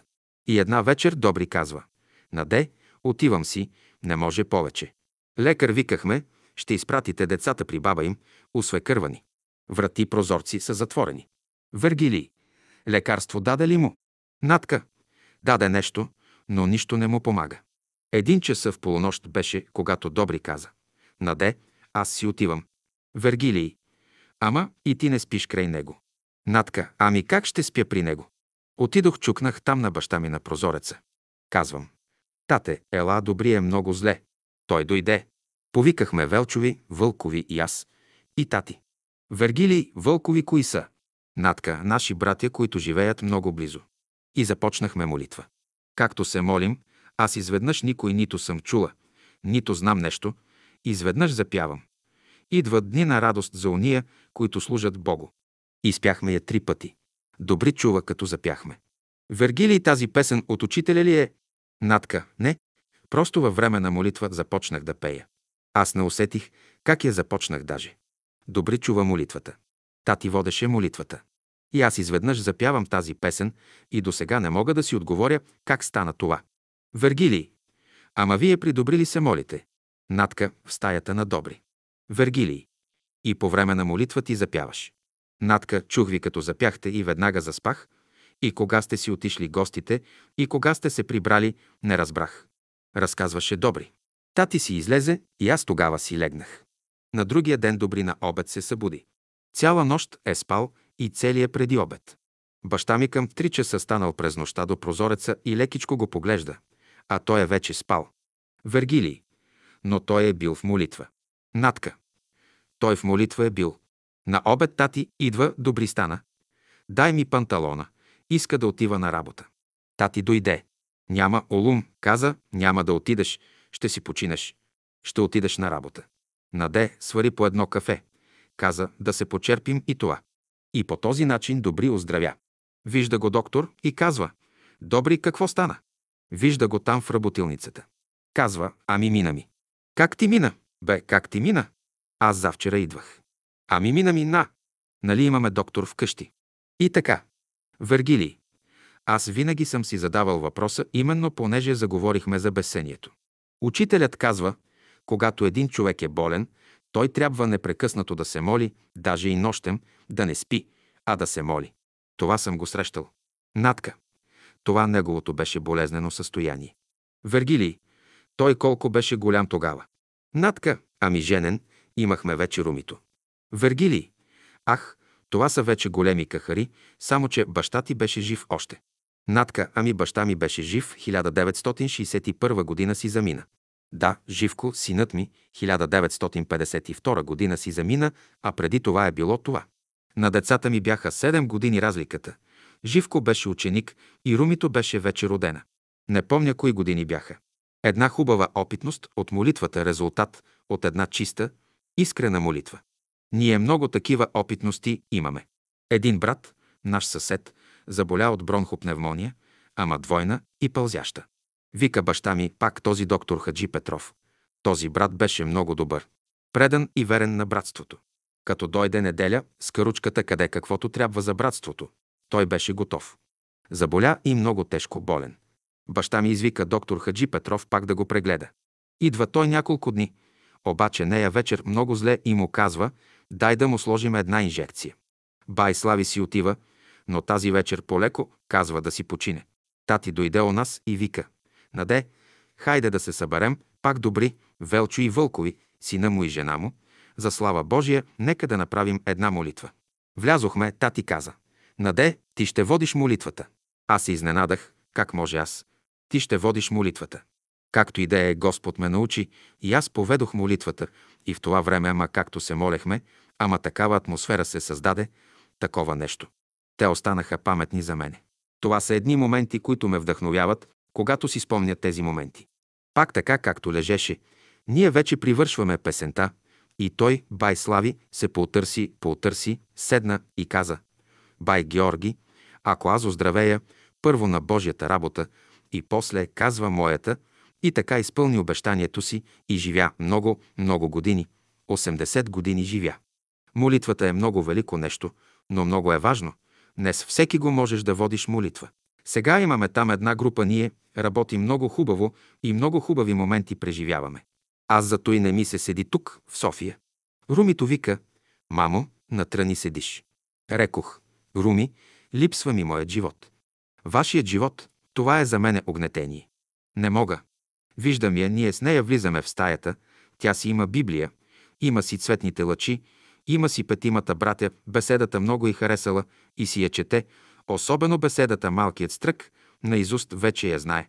И молитвите, едно тефтерче от баща ми, формули, наряди, които учителят е дал сутрин като станеш, като се събудиш, какво чувстваш, така известни размишления, пак той все си е записвал, то с час това, то с час това. Вика, чете ги всички, каза мамо. Тя не обича да парадира. Когато даже Добри беше още жив, при някое изпитание, като се намира. Сашо, Руми, хайде да направим една молитва. Дай да отворим по три стиха от Библията. И си ги отбелязват и като отидем, ще каже на Добри. Татко, сега при такъв момент имахме такова изпитание, това ни се падна, хайде, разтълкувай ни го. Както може вече, Господ го научи и им обясняваше вече някои неща. Та от тогава тя си има нещо така и оня ден просто каза, ама тъй, с такова възмущение говореше. Това без цигулките на учителя, това, пияното на учителя, това са ценности, трябва да седят за бъдещото поколение. Ей, такива работи говори Сашо. Той не може да го измисли това, толкова години ходи къде ли не, та сега ли да го измисли. Преминахме хубав живот. Глава 33. Вярата на Койна. Натка, Койна, не знам колко годишна беше, като почина мъжът ти. Убит бе на драва мъжът ти по време на войната 1944-1945 година. И след това тя се връща след една година в семейството на баща си. Те са богати хора и брат ти иска да я убие, защото я кара да се ожени, да излезе оттам от къщата им. Материалисти са такива. А тя казва, аз вече ще посветя живота си на Бога. И кри от мене тя. Бай Георги, пак той ходил там в селото, чувал е за нея, срещнал се с нея, тя научила за мен дойде и аз я заведох при баща си. И там тя бягаше при него, отиваше от време на време, стоеше с месеци, за да избягва. Брат я чака, баща и майка и също, търсиха я, а тя е заключена горе, искаха да я съсичат с брадвата. Криеше се и татия подвизаваше, понеже тя казваше «Аз не искам да се женя, искам да дойда да си продължа живота. Не ми трябва повече другар» и тати й казва «Много хубаво, моето момиче, идвай тука, като те плаши брат ти, като ги няма, идвай тука лятно време». Пък тя се поразболя от тревоги и така нататък. И тати много години, около 10 години и повече, тя като се съберем, тя ще ни разправи по-нататък някои неща, как тя се подвизава. И казва, Тоз дойде, това говори, оня дойде, това. От тук влиза, от тук излиза. Аз знам, бай Георги, какво ми говори и как ми спаси живота и как усили и спаси вярата ми. Вергилий, тя е жива още.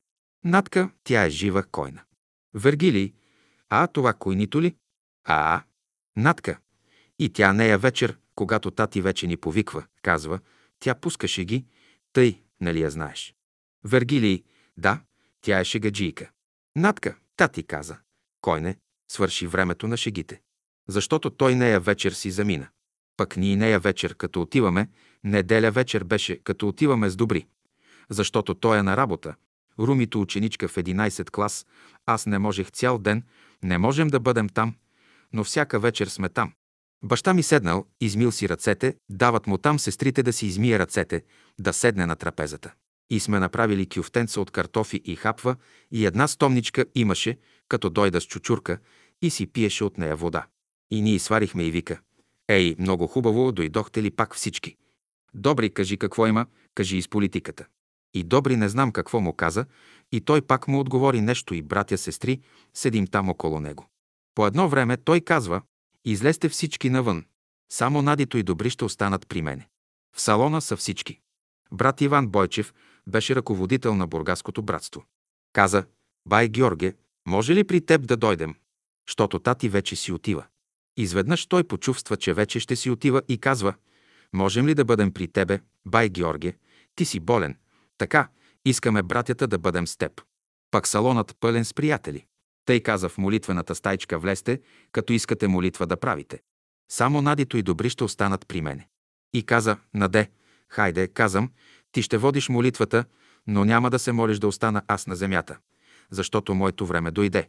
И се молихме така, как да не се молим за баща ми, да си остане, как да кажа, Господи, приеми го.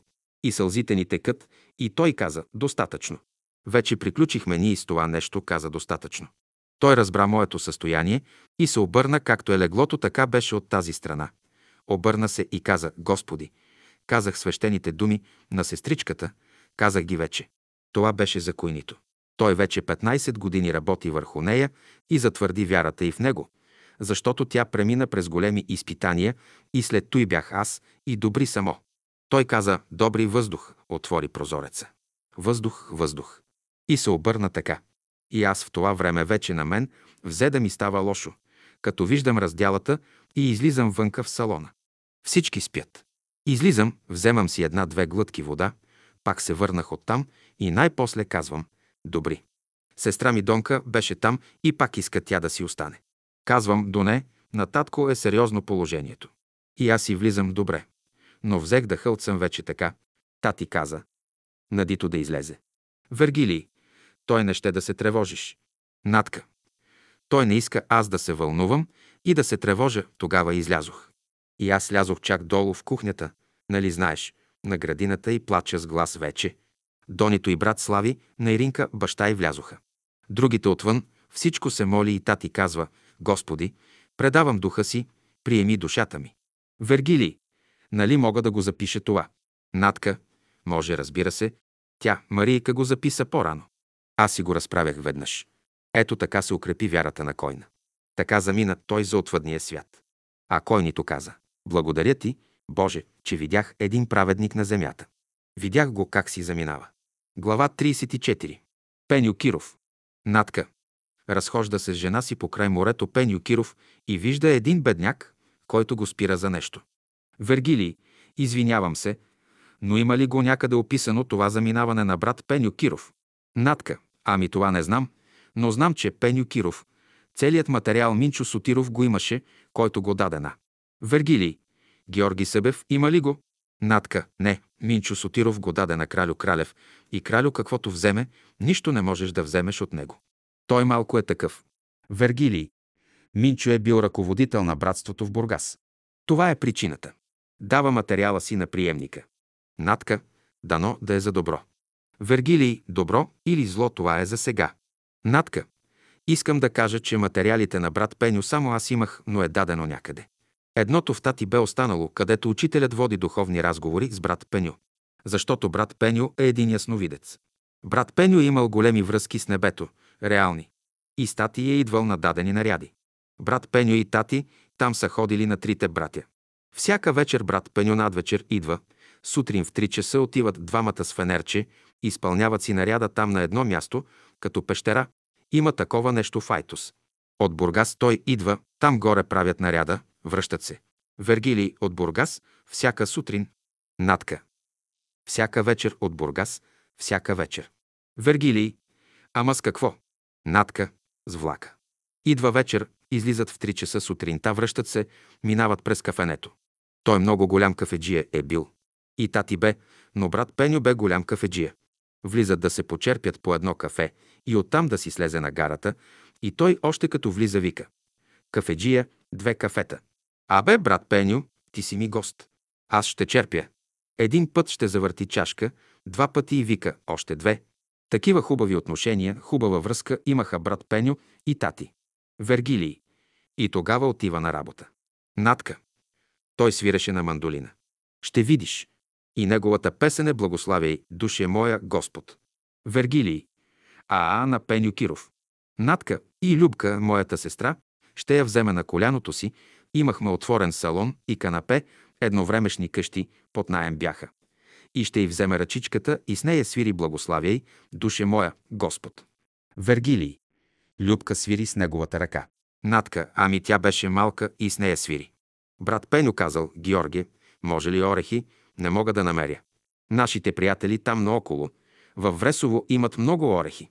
Казал им, донесете един шиник орехи за брат Пеню Киров. И казал баща ни на брат Вълчо, Вълчо, ти тези орехи ще ги занесеш ли на гарата, ще изпращам брат Пеню. И ги занася и брат Пеню вади и му дава там стотинки ли било на тях години. И тати казал, чакай, брат Пеню, какво защо плащаш? Ако ти ги беше донесъл, нямаше да ти платя, но понеже ти застави детето да ги донесе, аз ще платя. Та научих един урок, казва от брат Пеню. Баща ни имаше няколко тетрадки, в които бе записал много неща за Пеню Киров. Той беше му давал да си преписва от писмата, които учителят му бе изпращал. А пък в тази тетрадка от брат Пеню, учителят пише едно писмо. Брат Пеню бил ясновидец, та Михаил му се изявявал и имал връзка с него. И учителят пише, Пеню, като дойде Михаил, кажи му след теб да се отбие при мен. И след това брат Пеню пратил Михаил и пише, Пеню, Михаил дойде и аз свърших своята работа с него. А какви ли не чудесни неща имаше там. Много от тези тетрадки баща ни изгори по време на обиска. Вергилий, ако не беше ги изгорил, милицията щеше да ги вземе и ще ги изпрати в архива на МВР и след време могат да се вземат оттам. Натка. Тогава беше голямо гонение и властта се беше озлобила срещу братството.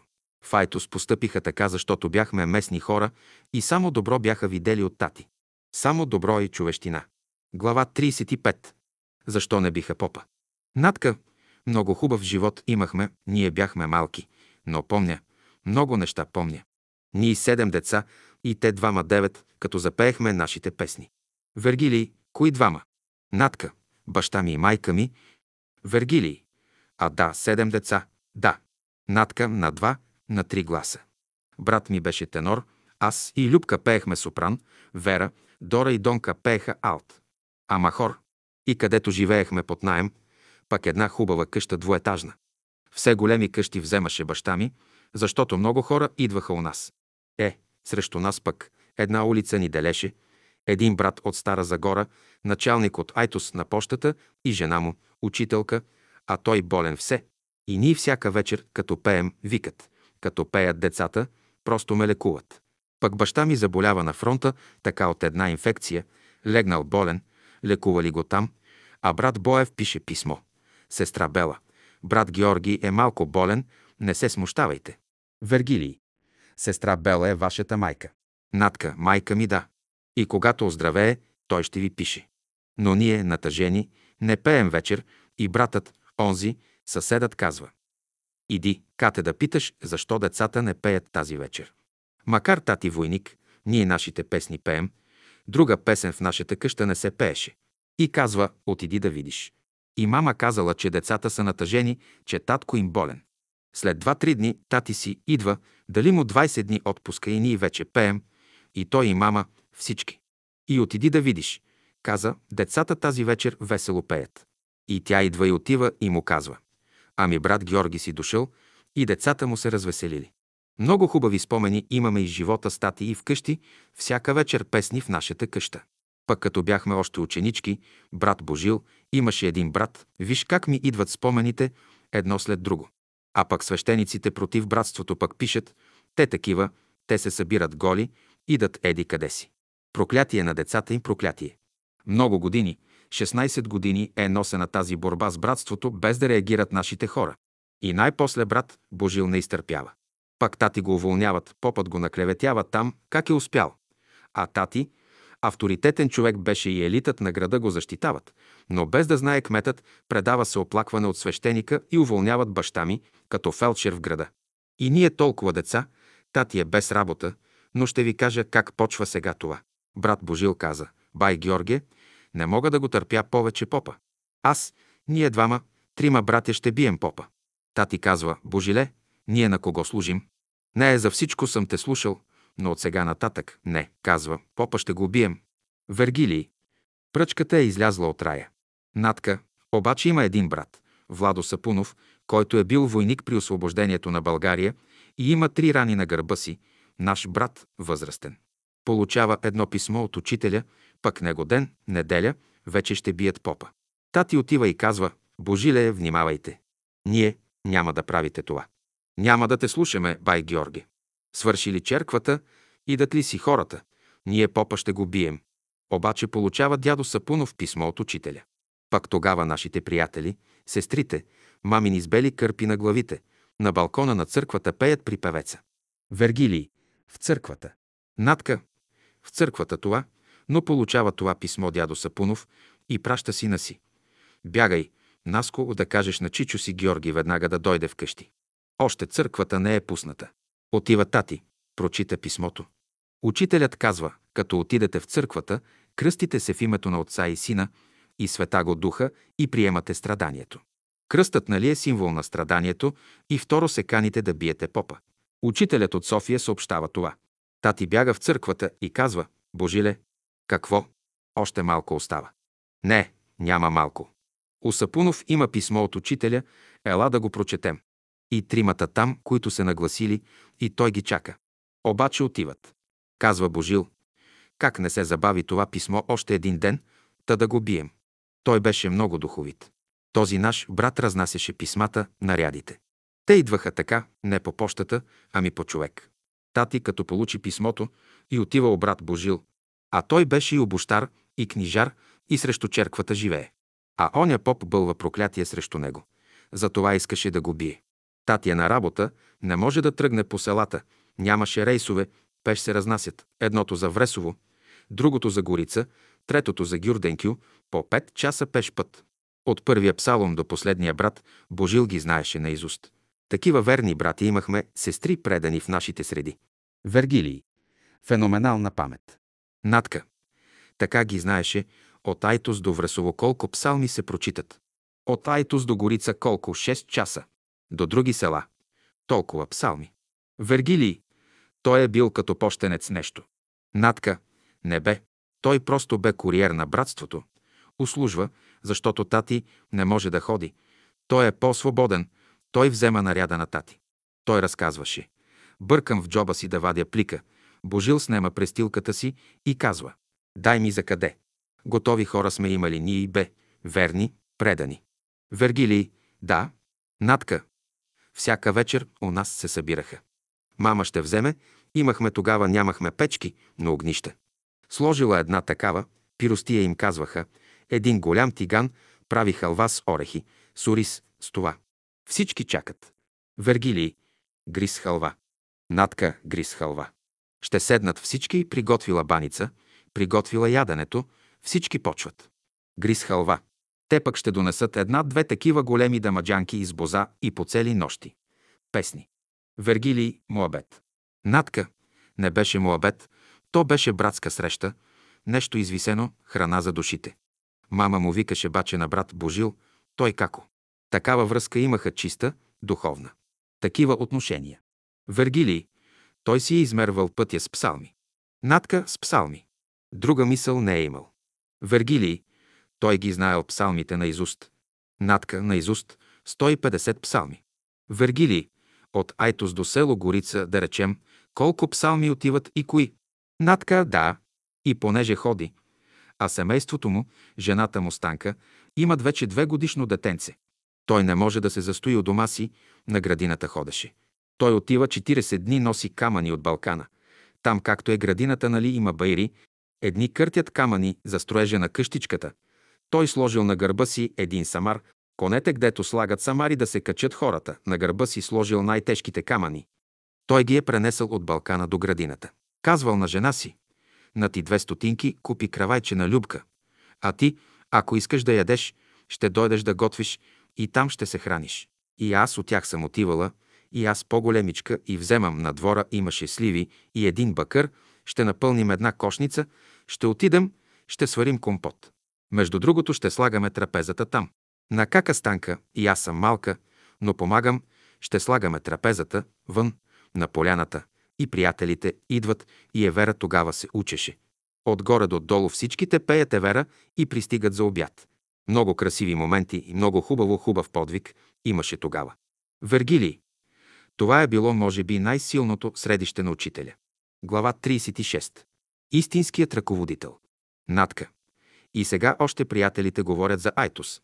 Само се огорчих, това не съм го казвала, но ще го кажа сега да го запишете. Казал брат Борис Николов, само че не искам да се разправят тия работи, но го научих от Бургас от наши приятели. Края ви, гдето ги казват. Не признавам никакви ръководители, не ги признавам, нито един, само брат Боев. Другите, щото там към Айтос, брат Георги, както и другите, никого не признавам.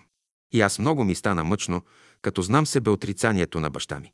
Цялото семейство служи, лиши ни от образование, лиши ни от външния живот. Аз веднъж ходих да работя на полето, да си взема някой лев, да си купя една рокличка. И си купих едно кремавичко с купринени раенца, много красиво, и си поръчах едни бели обувки.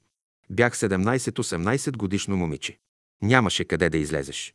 Живеехме в салона, където е там, под наем. И тък му с една моя приятелка излизаме, тати на вратата ме среща. Пък той не знаеше. Кака Желяска, наша сестра, ми е уши, гдето учителят отседнал, когато дойде в 1920 година от тях. Защото ние бяхме голямо семейство, а те две сестри и имаше при тях условия. Та тати ме среща и казва, наде къде си тръгнала, върни се веднага, няма да може да излезеш, ела вкъщи имаш малко работа. И аз отивам и мама, имахме една странична кухня, където живеем и пука кафе в долапче. Той каза, ти кого пита, че уши тази рокля? Хвърля я. И я грабна и я хвърли в огъня. Вергилий и и и Натка до такава степен ни пазеше да не ни увлича светът. Аз тъй си го обяснявам. Мама я грабна и вика. Георги, не стига, че е с една рокля. Пък аз тъй сама със свой труд я уших и кака желязка ми я скрои и ние двете в събранието, защото са в същия двор, имахме машина, двете си ги ушихме японски, много лесно така. И мама я взема и я скрие и аз тази рокля я обличах само когато той отсъства от Айтос. Но всичко това преживях. Вергилий, ти си минала през много сериозна школа. Натка, да, но всичко това за мен беше нещо като изпитание. Вергилий, голямо посвещение си изкарала. Натка, Верка, например, с нея сме близначки, тя беше друга. За Варито не ме е страх, каза тати, зато и държеше за мене много. Нали повери всичките работи на мене и на добри. Вергилий. Да. Натка. И аз ги скрих някъде. Вергилий. Сестра ви Верка, тя отива в София. Натка. Тя отиде в София, но беше друг характер. Тя не можеше да се задържи на едно място и да изкара нещо до края, както трябва. Веднъж отиват при учителя да се оплакват от нея, понеже е непостоянна. А той каза, оставете Верка на мира. Не виждате ли, че тя не може да издържа това, което вие носите като тежест на гърбовете си? Каза ли, а, такава ли е работата, учителю? Такава е. Така е устроена. Не може да издържа. Оставете я на мира, да не изгори и трябва след това да отговаряме за нея. Такъв бе случаят с сестра ми Вера. Глава 37. Братската градина. Натка. Учителят идва 1920 година в Айтос и отсяда Габровски, защото там е салонът и има място от тях. На следващия ден е Петров ден и трябва да тръгнат всички посред нощ за паспалата. Но се изсипва страшен дъжд, цяла нощ вали и оплашва всички. Баща ми отива от вкъщи до Габровски в дъжда и когато наближи стаята на учителя, той отворил и казал Георге, дойде ли? Дойдох. После учителят влиза в стаята си. Изгърмява се силно. Излиза пред вратата, а баща ми седи и чака. Казва му, Георге, погледни на североисток. Какво ще видиш към небето?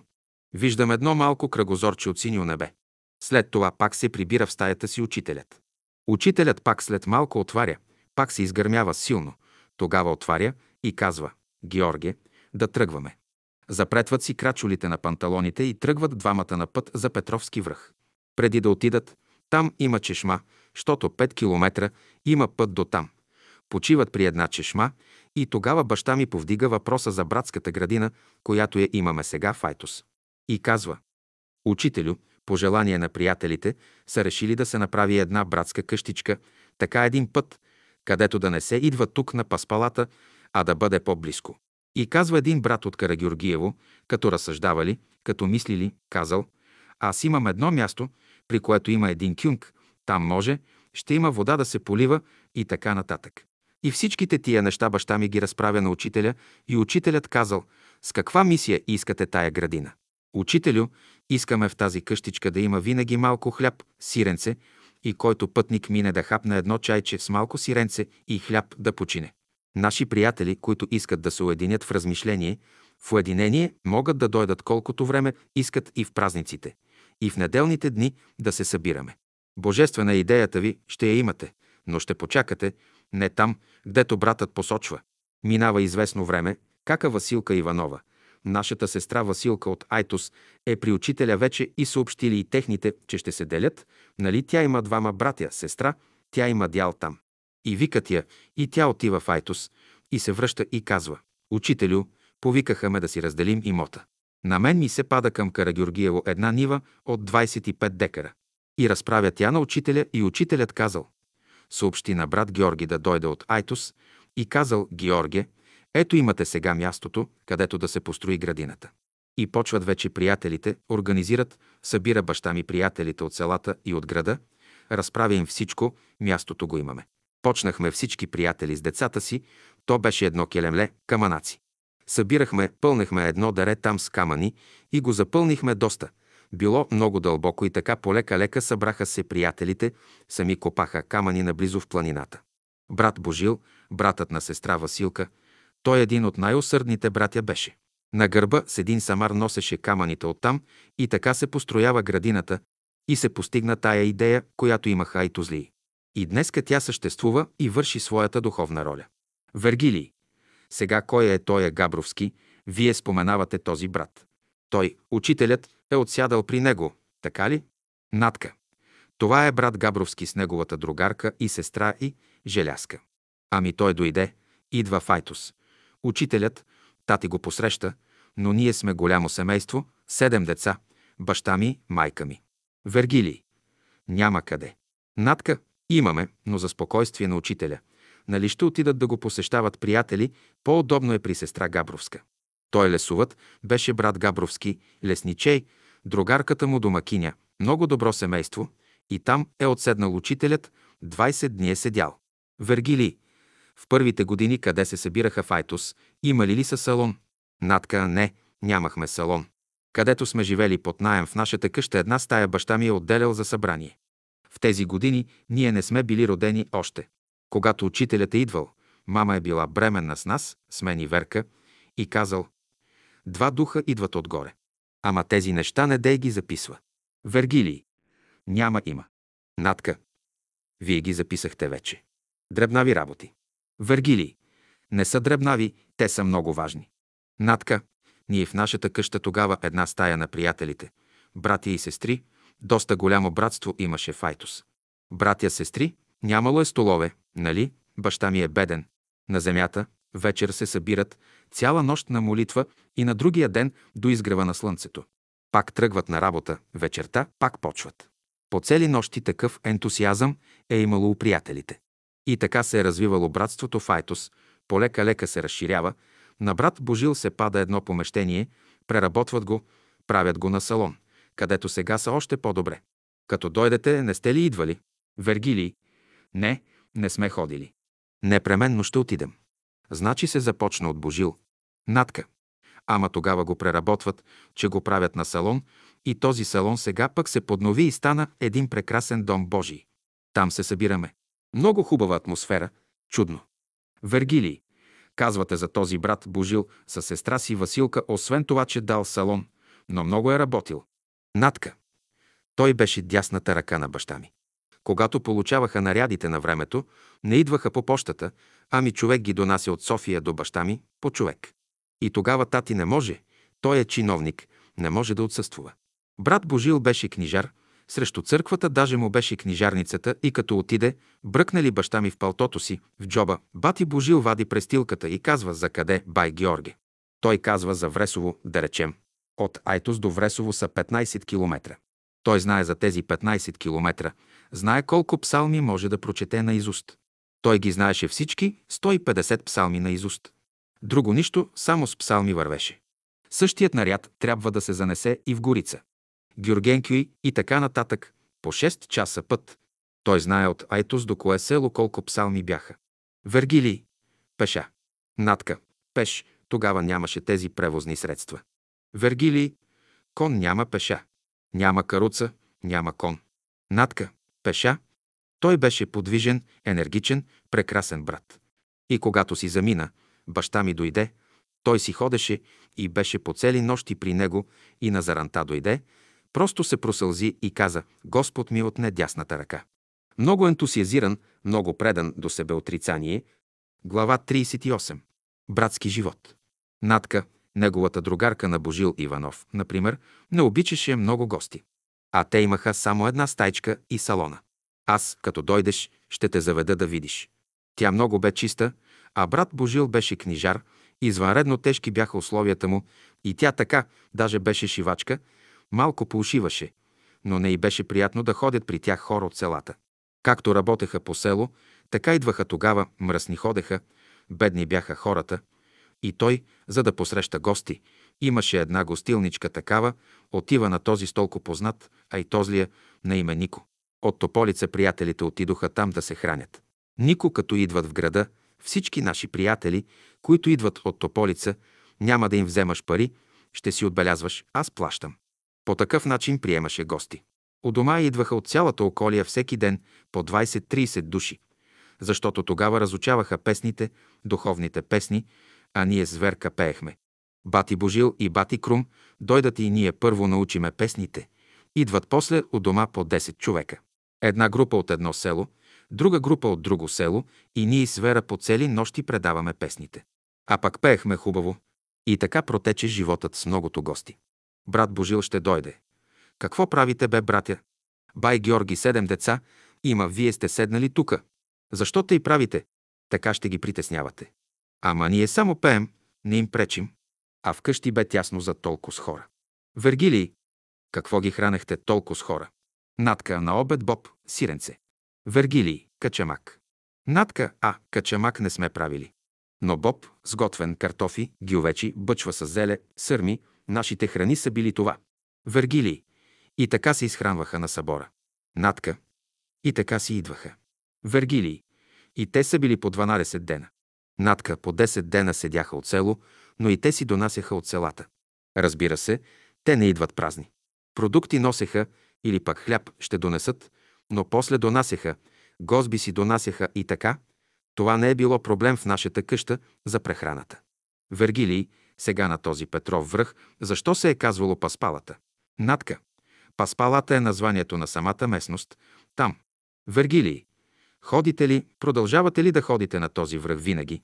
Натка, до градината, докато се направи братската градина, всяка година на Петровски връх, Петровден.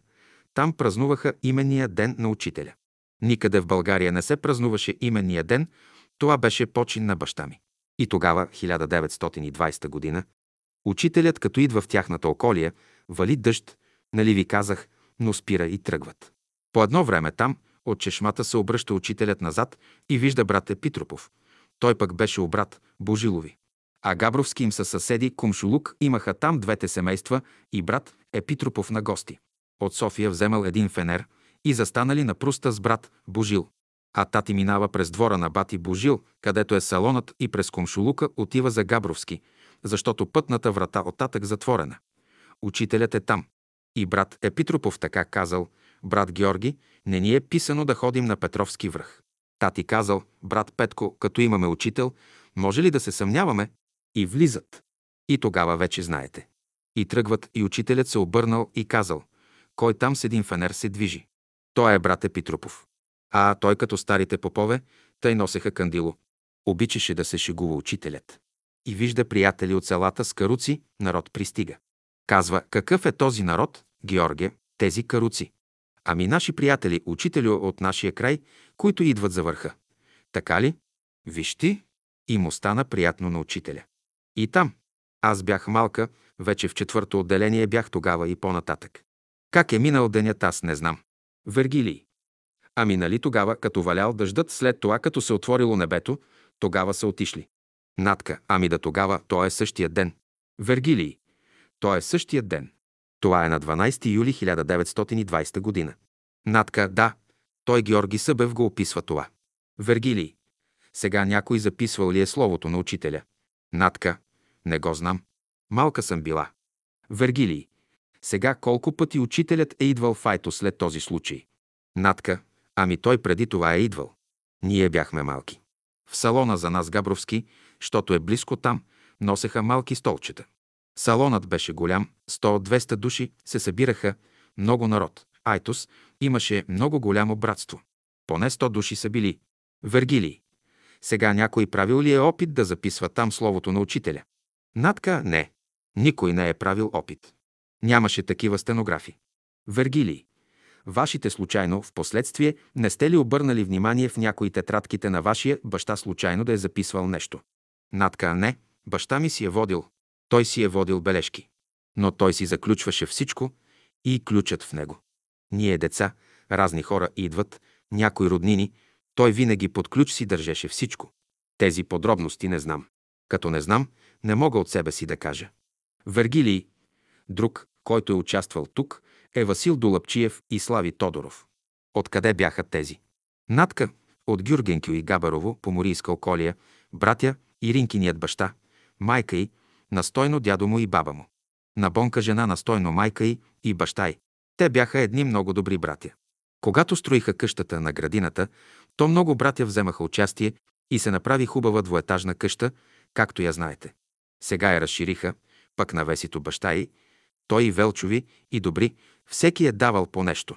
Но е застроена къща, хубава. Вергилий. Сега споменавате тука за една баба Петра от Ченге, Натка А от Карагеоргиево сега. Ама тя беше прекрасен апостол. Възрастна сестра. Като се строи градината Файтус, ще накара да за месец нахите една пещ хляб и ги слага на дисаги. И тези дисаги, нали имат отвори и отпред, и отзад, и два котела ще сготвят ядене. Не знам колко километра е от Айтос, три от там четири. Четири километра кобилицата с двата котела и дисагите през няколко дни. Например, от понеделник пак идва в четвъртък. След две-три дни е носела пеш на гърба си храна за градината, за приятелите, за работниците. Тя и семейството и синът ти.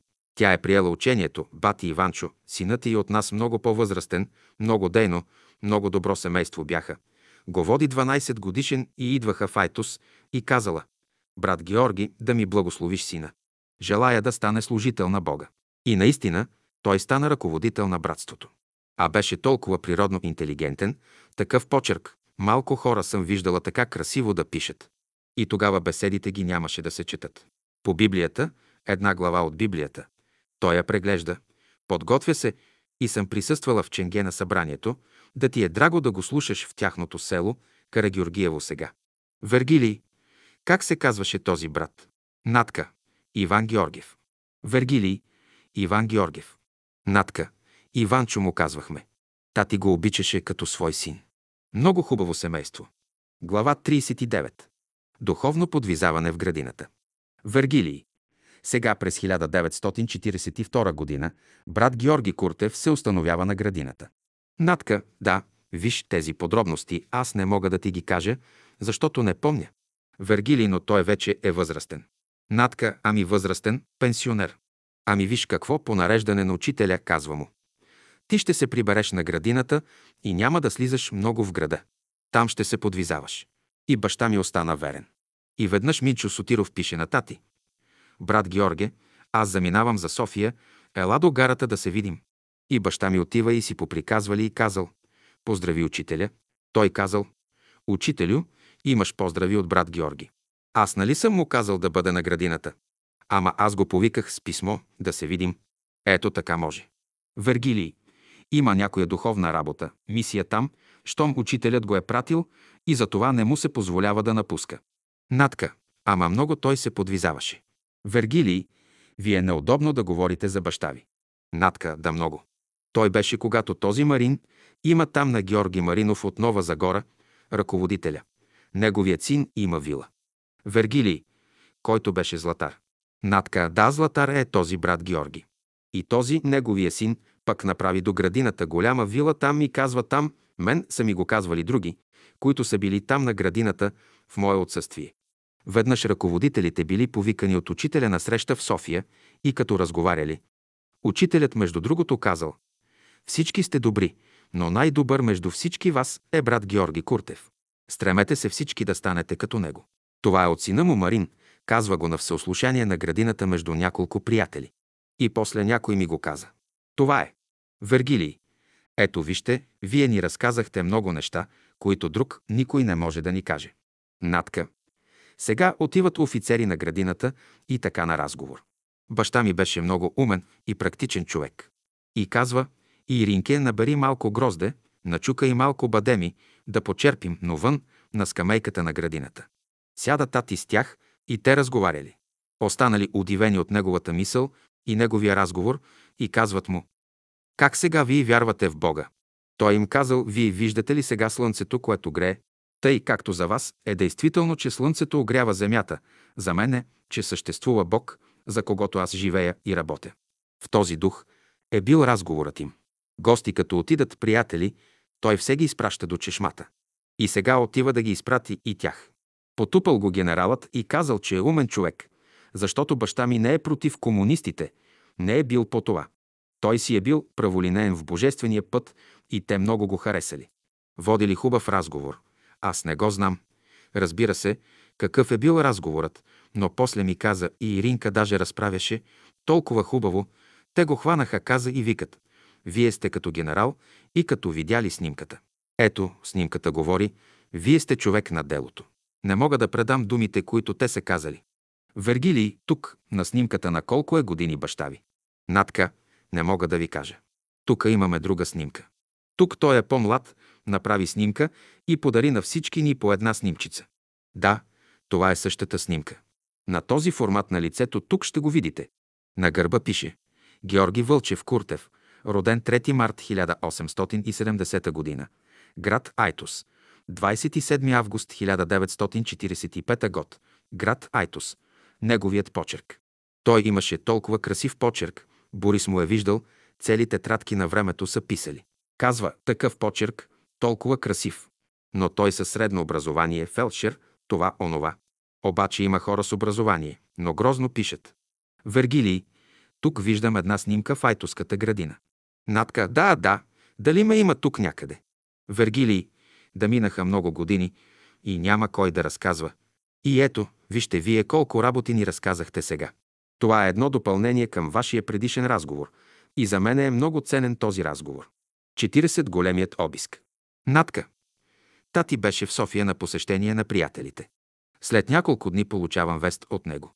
Тогава имаше големи смущения в братството в София. Затова го бяха извикали като един авторитет, за да може да чуят какво ще им каже старият брат. Какво са чули, не знам. Тогава на 7 ноември 1957 г. на изгрева в София става големият обиск и прибира милицията книжнината. Тати е в София, когато там се прави обискът. Той ми съобщи телеграфически на мен Файтус да го посрещна. Вземахме един файтон, даже рамеше малко. Като дойдоха да вземат у нас книжнината, мен ме повикаха. Добри го оставиха у дома, а мен, понеже тати го нямаше, ключът от неговата стая беше в мен, повикаме началникът на ме Верето Файтус. Той е наш съгражданин, даже баща му и баща ми бяха приятели. Повикаха мен, влязоха те, стаите бяха заключени, брат ми парализиран беше долу, дал ключа. Повикаха мен да бъда представител при обиска и тогава вземаха някои работи. Но на градината отива друга милиционерска група. Тя, Иринка, може по този случай много неща ще ви каже. И запечатват. Той пък е близък на Натка, съученик. Вергилий. На Боева. Натка, да. И на нас много близък съгражданин. Отиват, но не взимат нищо от стаята на баща ми, а запечатват с червен восък, връщат се в Айтос и казва на Добри. Отиди, махни него печат и прибери на бай Георги нещата. И баща ми взема тогава някои неща и изгаря много работи, защото е имало ценни неща, които не иска да попаднат в милицията, защото може внезапно пак да отидат. Иринка ми е казвала. Бай Георги много неща изгори. Много. Вергилий. А някои тетрадки не останаха ли там? Натка, е, нямам. Вергилий. Вие лично нямате, да не би случайно да е останало при Дора Иринка. Натка, не, не, не, не. Вергилий, добре. Натка. Ние не рискуваме. Братството в София и някъде може, но ние сме такива, не защото баща ми казваше така. Ние имаме праволинеен път, път божествен, а вън, в света, кой е комунист, кой е фашист, кой какво, нас не трябва да ни занимава. Ние не сме се обявявали против някого, да чуят и за това. Вергилий. Навсякъде в братствата често бистриха политиката. Натка не, никога. Нито мъжът ми, нито баща ми в миналото. Доктор Възвъзов, други отвън хора отиваха при него, там разговаряха. Той им даваше беседи, даваше им други духовни книги да четат, разговори така общо. Той беше уважаван, един голям авторитет в града. И после, като дойдоха комунистите, също. Например, който беше председател на съвета, трябваше да се ремонтира салонът, човекът даде разрешение, отпуснаха материали. Същият салон се преустрои, преработи се, сложиха нови прозорци, врати, стана нещо много хубаво. Той пак с негово съдействие. Глава 41. Духовно общуване. Натка, каже бай Георги, в миналото и сега беше един и същ. А на погребението – море от айтозлии, целият град. Всички бедни хора в града той ги е лекувал безплатно. Даже за много бедни, сираци, нещо ще сложи в пликче, някой лев и като отиде, купува му лекарства и ги дава. Така една моя приятелка беше туберкулозна белодробно. Той помогна. Отивала съм да я вземам и да я водя на разходка сутрин при изгрев слънце към парка. И като ги преглежда, две сестрички, майката, бащата починаха по-големичката, после той я нареди да работи, в болницата нещо да получава, някаква малка заплатичка, но преди това той хем ще им купи лекарства и хем за хлебец, затова в едно пликче, без да го забележат, слага под възглавничката. И си отива, а те виждат после, и така беше. Тъй целият град. Всички бедни хора. Ходеше той при турци, българи, всички го уважаваха. Бай Георги Фелчера. Беше много, много честен, почтен, не се занимаваше той с интриги. В нашето братство е нямало така едни други да се обиждат, да се оскърбяват. Не. Много хубав живот премина братството Файтус. Приятелите от цяла България отиват по Петровден Файтус и имаме много гости. Там е едно огнище, тъй да се каже. Вергилий. То зависи от ръководителя, защото, както казва тя, не се създават кръмоли. Натка. И после, които го заместиха, нали по-млади братя постъпиха. В същия дух са продължили. И сега също, на и Марко сега по същия дух продължава. Този живот, както се е запомнил, така продължава. И уважение има един към други. Събираме се вечер. То сдаде вечеря. Оня. Посещаваме се и така хубав живот имаме. Вергилий. Това е много трудна работа. Натка. Трудно, но непринудено става. Като че ли вече естествено става в нашия живот. Вергилий. Той е работил за тая работа. Натка. Той по цели нощи работи с тях. Ще чуе някои приятели да имат някои неприятности. Отиде. Единият се оплаква от другия, било от Айтос, било от другаде, той ще им каже. Олум, вижте тия пръсти. Ти си единият пръст, тос е другият. Ти като говориш за другия, мен ме боли. Не дейте. Тогава по цели нощи се моли за тях. Застава на пост и молитва с дни, да може да се подобрят. По естествен път гледа, сближили се. Зъка, да, но той трябва да го работи с пост и молитва. Натка работеше. Вергилий, той работи нощем по друг начин. Натка, той много духовно работеше, целият му живот беше това. Той за това, като описва живота му, Георги Събев гледа с уважение на това, защото го е познавал добре. А ние имаме това възпитание от баща ми. Нашата къща беше винаги пълна, ежедневно. Приятелите идваха от селата, прихождаха непрекъснато. Вергилий. А Румито помни ли дядо си? Натка, ами разбира се. Румито беше в гимназията ученичка. Той и казваше, Руми, лекарка ще станеш. Това бе желанието му. И дано имам малко живот да мога да помагам на татко ти да те издържа, ама той си отиде. Тя беше в гимназията. Вергилий, Значи вие казвате, че към 120 души са се събирали в салона. Натка, ами събирахме се, да. Събираха се. Вергилий, в салона Файтус. Натка, Файтус, да, 100 души, 120. Вергилий. Но кога? Натка, в сряда и неделя. Женско събрание имаше в четвъртък след обед.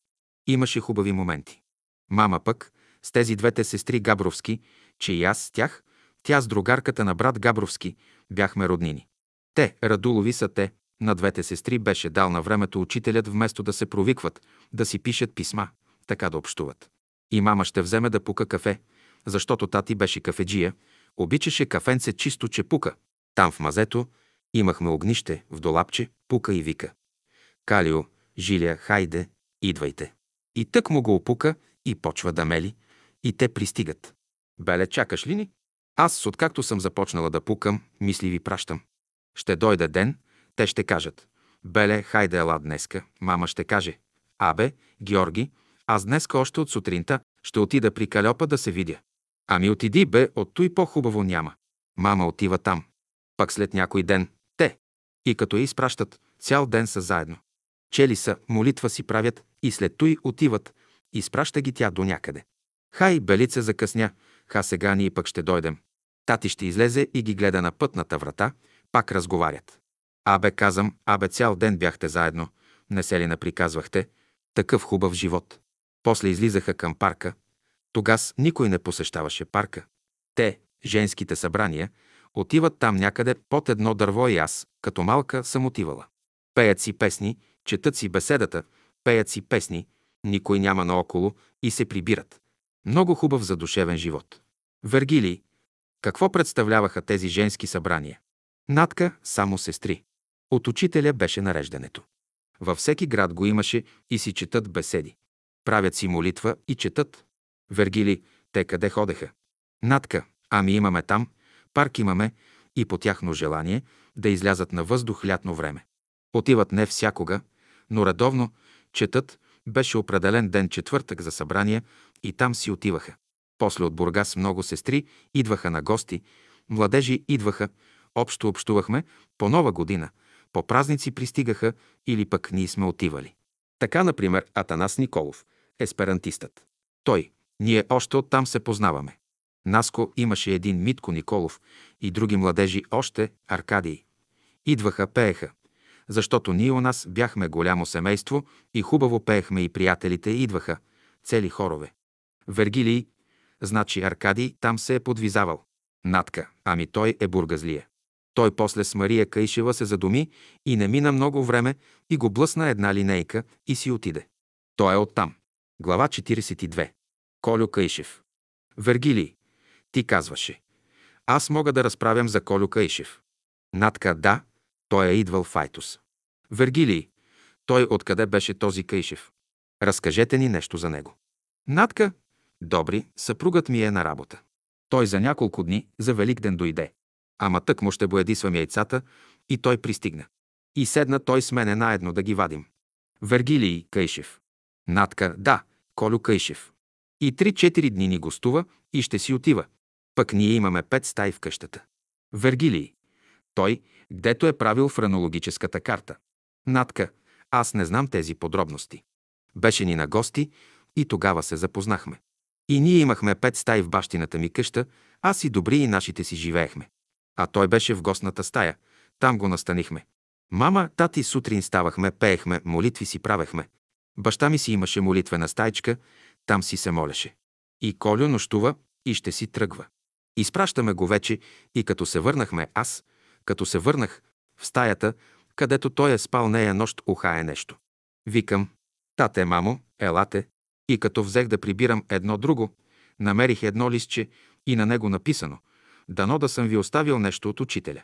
Никога няма да забравя и такава радост изпитах. И добри, защото бяхме го изпратили и четиримата. И майка ми, и баща ми, и добри, и аз. Та дано съм ви оставил нещо от учителя. А то преди да го прочета това, като влязох, викам, елате бърже в стаята. Аз отивам да изнеса и да пренеса дрехи и викам, елате да видите ухание. Чудно, такова не ми се е повторило до такава степен, толкова силно и осезателно беше. След той дойдохме в София тука с добри. Той като ни видя, искаше на някой театър да ни заведе, на някоя опера да ни заведе. Викам, брат Колю, тук на изгрева е най-хубаво край учителя. Вергилий. Той живееше на изгрева. Натка, ами не знам сега. Той после се задуми, но преди това не беше още женен. Той на Мара Кайшева брат беше на Аркадий жена му, а на Красимира пък беше Войчо, но скоро си замина. Той ни разправяше, че 40 дни е постил, 40 дни постил и до такава степен учителят е казал «Кажете му да хапне», обаче той на приятелите там на Борисли, не знам кои са били приятели, казал в Новоселци, тук някакво село имало. Ще идете, ще ме заведете и ще ме сложите да поемам влага, без да кусам вода. Да поема вода. Вергилий. 40 дни, ама без вода. Натка. Без вода, без нищо. Изкара поста. И той ни го е разправил това нещо. Вергилий. Някакви опитности с учителя да ви е разказвал. Натка. А, не. Само това. Това, което ви казах. Повече не. Това не е малко. Това, което ви разправям, като ми дойде на ум, изпитвам същата радост и онова чувство, което го изживях в момента. Но това, което той остави, наистина беше много. И вече не го видяхме. Той скоро след той си замина набързо. И аз за първи път се запознах тогава с него. Той просто така пожела да отидем горе в стаята. Вергилий. Непринудено. Натка. Горе в стаята на дома ние го приехме и тък му боядисваме яйцата и той. Чакай, сестра. Аз съм боядисвал при майка си яйца.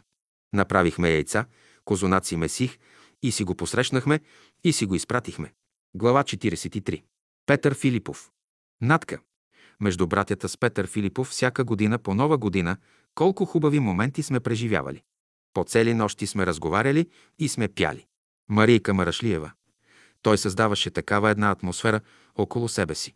Натка, да, това са качества. Не всеки човек може да ги има. В нашата къща много приятели сме посрещали, нощите с песни сме изкарвали. Марийка, като е идвал в Русе, в салона там, като сме излизали с него, аз все мислех, че той сигурно е оставил нещо, понеже работи с ванилия, може да има случайно из джобовете му ванилия, все ми миришеше на ванилия. Той един път се шегуваше. А аз, значи, ти мирише на ванилия, тъй съм смятала.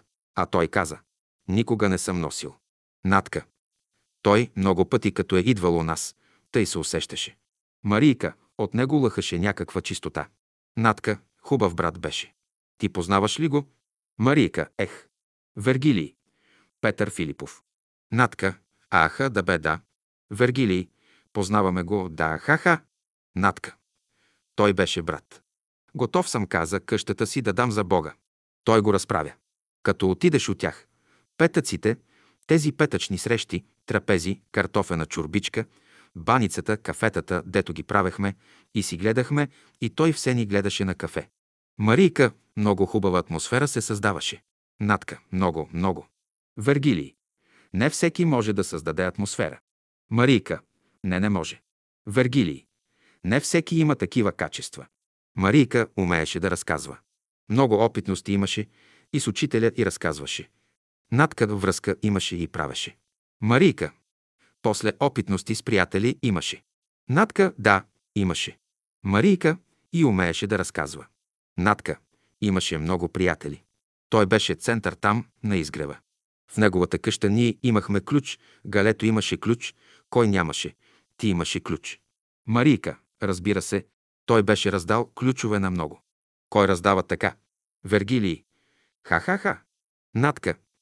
Аз взех да ми е дъски горе и ще постилам чергата. Не мога един бюфет, не мога да го вдигна, да пъхна чергата.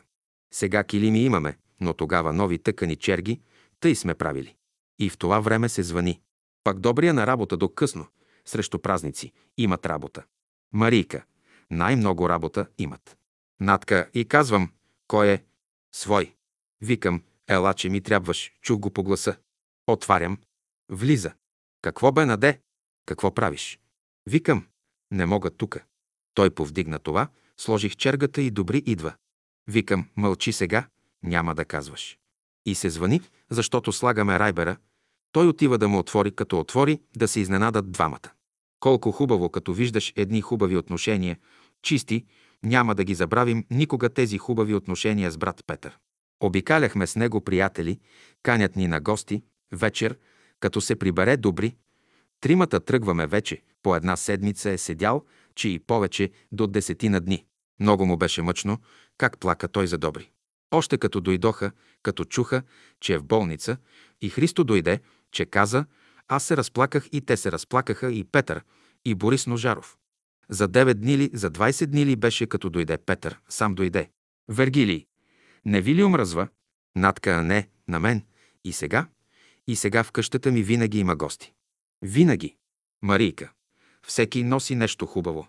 Натка, благодат носи, като идва гост в една къща.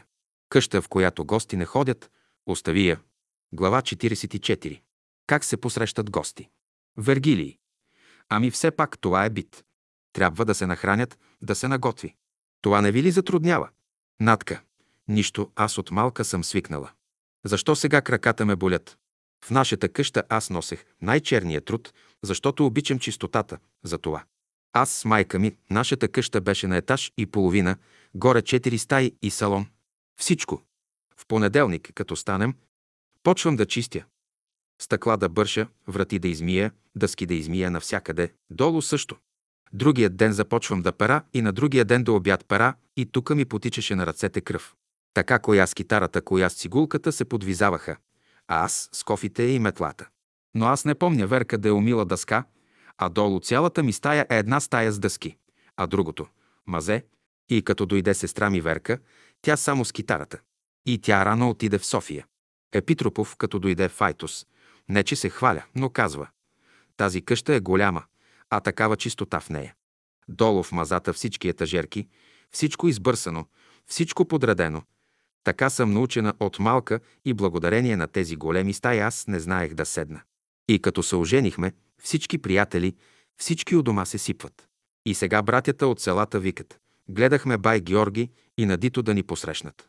Аз, като видех, а пък имахме едно семейство, сестра Цонка, мъжът инженер беше, не беше от братството, един двор ни делеше помежду и казвах на мъже и на кака Цонка.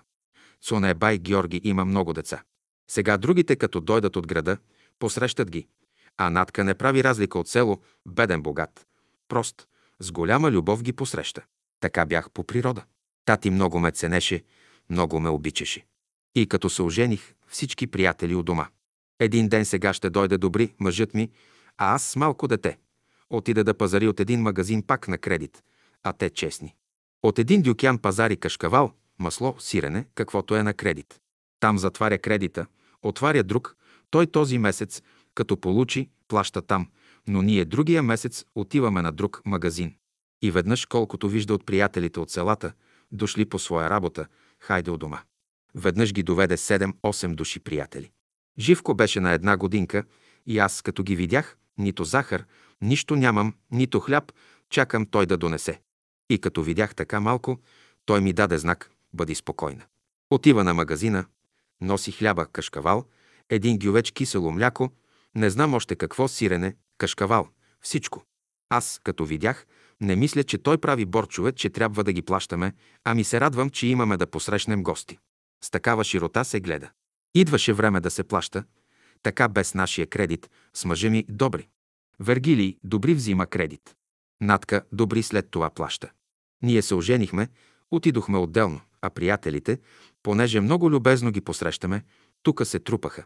В неделен ден погледни бати Крум, бати Киро, брат Янко, Велчови, Вълкови, децата, Иринчето, Верчето, всички у дома. Аз знам, че в неделен ден ще дойдат. Живко малък беше, ще направя много бисквитки, това, онова, да имам и като дойдат кафенце, бисквитки, това, онова. Тати тъй започваше с молитви вкъщи, такъв хубав живот, и сега, когато съм сама, ми е скучно, защото аз съм свикнала на този живот и на някои сестри викам, абе, идвайте. И като дойдат, сърцето ми се отваря и сега, сега, ами кой колкото може, това е. Зато и брат Петър Филипов, като дойдеше по нова година, му беше приятно, като дойде от дома, но съжалявам, че не сте идвали, толкова близки бяхте. Много хубаво сме прекарвали. Глава 45. Твоята честност ще блесне в града. Вергилий. Вие разказвахте някаква случка с някакъв костюм ли? Там, където беше работил и нещо ми се струва. Натка. Добри разправяше един случай, ако е този, ще си спомниш. Срещу един празник Кирил и Методи една баба. Внученци има. Майката, бащата умрели. Тъй баба с малка пенсийка живели и му поръчала. Вече е голяма момченцето, ученик може би в първите класове на гимназията. И отива да си вземе костюма и понеже тогава скъпи са били платовете, отива и казва Кирил и Методи е утре, пак ще ви донеса парите. В момента има човек, който приема стоката, при него се плаща и дава костюмите. И той казал, не, не мога да ви дам. Още 400 лева трябвало да даде. Немота да ви го дам. И бабата плаче, и детето плаче, и добри пък. Технически ръководител беше тогава. Отива. Казва, защо плачат, бай Стамене? Той е възрастен шивач. Казва, абе не могат да платят 400 лева костюмчето на детето. Дай костюмчето, плащам парите. И така полека, полека от банка ли ще изтеглим? Какво ще правим? Ще плащаме после. Той ги плати и аз, като дойде и ми казва добри, аз така се зарадвах, че се хвърлих на врата му. Викам, добри, поздравявам те, това е над, над всичко. Пък няма жената. Казва, дай костюма, аз плащам. Пък какво се случи после? Той пак негова опитност. Той е технически ръководител в шивашката кооперация. Той раздава платовете. Но има едно момиче отвън, тя вписва колко плат се приема, колко пък се взема за работа. Но при един случай, един топ плат, който е дошъл от Сливен, един плат не е хубав и те го връщат от кооперацията в Сливен обратно. Но тя не го отметнала, че го връщат. И веднага баща и учител рекал, тука бати добри, технически ръководител, взема 200 метра плат. Той не ги върна. Взема ги, а няма ги насреща. И тези отиват в Меверето и съобщават, че Добри е злоупотребил с 200 метра плат. А Добри, неговата честност в града свети. Малък градът и го знаят много добре. Добри също се ползваше с много голям авторитет в града. Нашето семейство и сега и сега, като ни видят, викат. Ей, какво семейство бяхте вие? И отиваме, Велков и Вълкови имаха къщи в горната част и минаваме край околийското управление. Тък му един милиционер го пращат да вика, добри да каже къде е плата. Защото онази ходила с баща си да го клеветят. И добри вика. Наде, отивай ти, нали милиционерът ни срещна. Е, бай добри, ела малко. Отивайте, аз ще дойда. Отидохме, ние поседяхме малко, връщаме се, няма го 9 часа, 10 часа, 11 часа вечерта, няма го добри. Аз се тревожа по едно време, идва ама толкова смутен, толкова разтревожен, легна. И му казали, няма да казваш на жена си, защо си бил в милицията. А на другия ден му съобщават, че трябва да отиде в Сливен, да получава платове и точно за този плат, който са върнали като неподходящ. Но той в голямата тревога не се сеща и цяла нощ. Става рано, ще отива в Сливен да взема платове от фабриката. И аз викам, добри, кажи бе. Няма да ти кажа, не, няма да ти кажа. И застанахме на молитва, и се помолихме, и изведнъж в мене, казвам, твоята честност ще блесне в града. Ама аз не зная защо му казвам, тъй просто. Твоята честност ще блесне в града. И той си замина. Като отива във фабриката, получава плата и пак не се сеща. Складира други материали и ги дава на влака, и той отива до Калканжиеви да се види с тях и сяда в градската градина разтревожен, защото честен човек, нали го обвиняват, а това е подсъдно. Там един негов приятел, той работи в Меверето и казал, брат Тодоре, добри, много лошо става с него, затвор го чака. Защо? Ако един сантиметър добри е взел от кооперацията, аз на площада ще се обеся. Но те си го казали така, пък добри нищо не знае. Отивам в градската градина, седнах малко, да отида до бати Иванчови, че сме много близки с тях от години. И както седнах така, един светъл лъч премина през мен и веднага ми светна и каза «Ами ти нали за този плат си тук?» Отивам у бати Иванчови, виждам кака веска бати Иванчо. Ние с Маргариткини като роднини сме. Маргаритка и Румито ги имам на снимка. Румито като бебе го сложила на слънце и то мига, мига, такова. Оня ден беше дошла, че приказвахме и тя, Румито вика, како Маргаритке. И се качи добри и идва и отива направо при нея. Отива и казва, ти плата, който ти го донесох, го вписа, а като го вземах, отписали го. Ах, бати добри, веднага, а да отидем до меверето. Не, ти ще вземаш, каза. Книгата ядосал се вече добри. Ти ще отидеш, аз ще дойда след тебе. Щото добри тогава я познаваше. Тя, макар че неграмотна, малко простовата, беше им казал. Тя не може едни сметки да напише, казал в милицията, защото го обвиняват и той се прехвърлил с думите си малко, защото е чист. И като отива, те с очи го измерват. Пък началникът на МВР-то бил там и казал. Добри, от тази работа няма нищо да излезе. Те го знаят. Обаче дай си показанията. Но оня, един от партизаните в това казал, ти какво ти тъй? Ти тъй. Така ужасно го хокал, че като отива, той казва, срам го е да ме погледне. Добри, извинявай, много те обидих. Тогава, като се разчуха, пък те справят разследване в МВР-то, без да съобщят в кооперацията. И се разчува това нещо и всички тия от управата. А той е технически ръководител и отиват целият отдел на ръководството. Отиват и то с бай Тани отива и той да почете с присъствието си. Те отиват и казват, как може вие и да го държите така, така да не ни осведомите нас. Там председателят, който бил, почнали къвгата с меверето. В това време бай Тани отива и тъй си сложил ръцете. Кой, казва, обвинява добри за злоупотреба. Я ми кажете ви, пък партийци. Ти ли бе, хей? Не зная как го нарекал, когато никога няма да направи от вас като комуниста, от нас като комуниста, което добри го е направил. Едно сираче не можеха да си платят, плаче бабата и момченцето, и той каза, дай костюма, аз плащам. То е добри. Гдето аз му казвам, твоята честност ще блесне. Защото зная, че той е честен. Ние стотинката цепим, толкова пазим, а пък такова нещо. Ама се доказа и тази Райна, която работи в Меверето, отива и вика. Бати Тодоре, верно. Ама аз казах, един сантиметър да е взел добри, аз ще се обеся на площада. И когато си замина, много голямо погребение беше.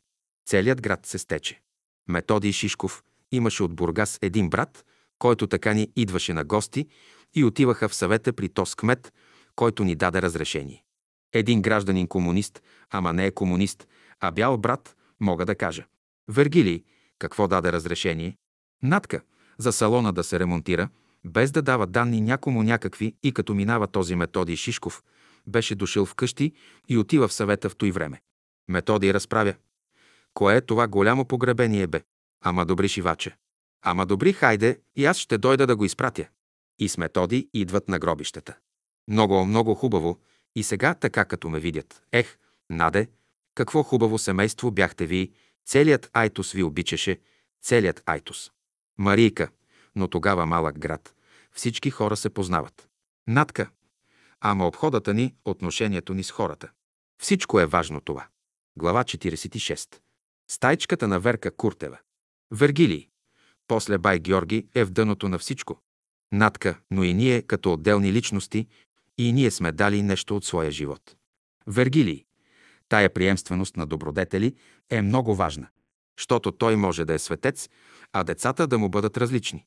Натка, Верка, например, е нямала пенсия, баща ми и пращаше по някой лев. Верка може хляб да не яде, ако отиде някъде.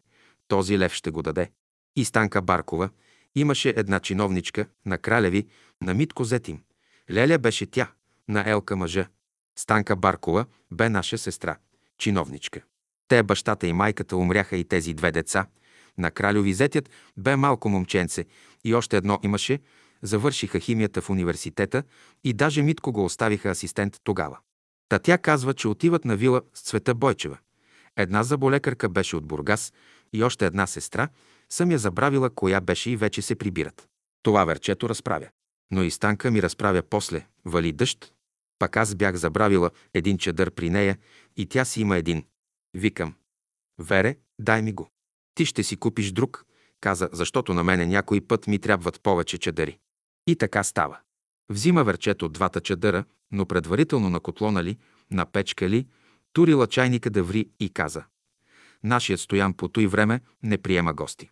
Все ще намеря някой, който няма никъде подслон, да го прибере.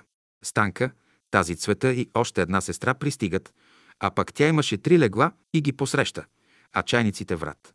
Като отиват, слизата Софиянки, сестрите и братята обаче тези ги оставят така и няма кой да ги прибере.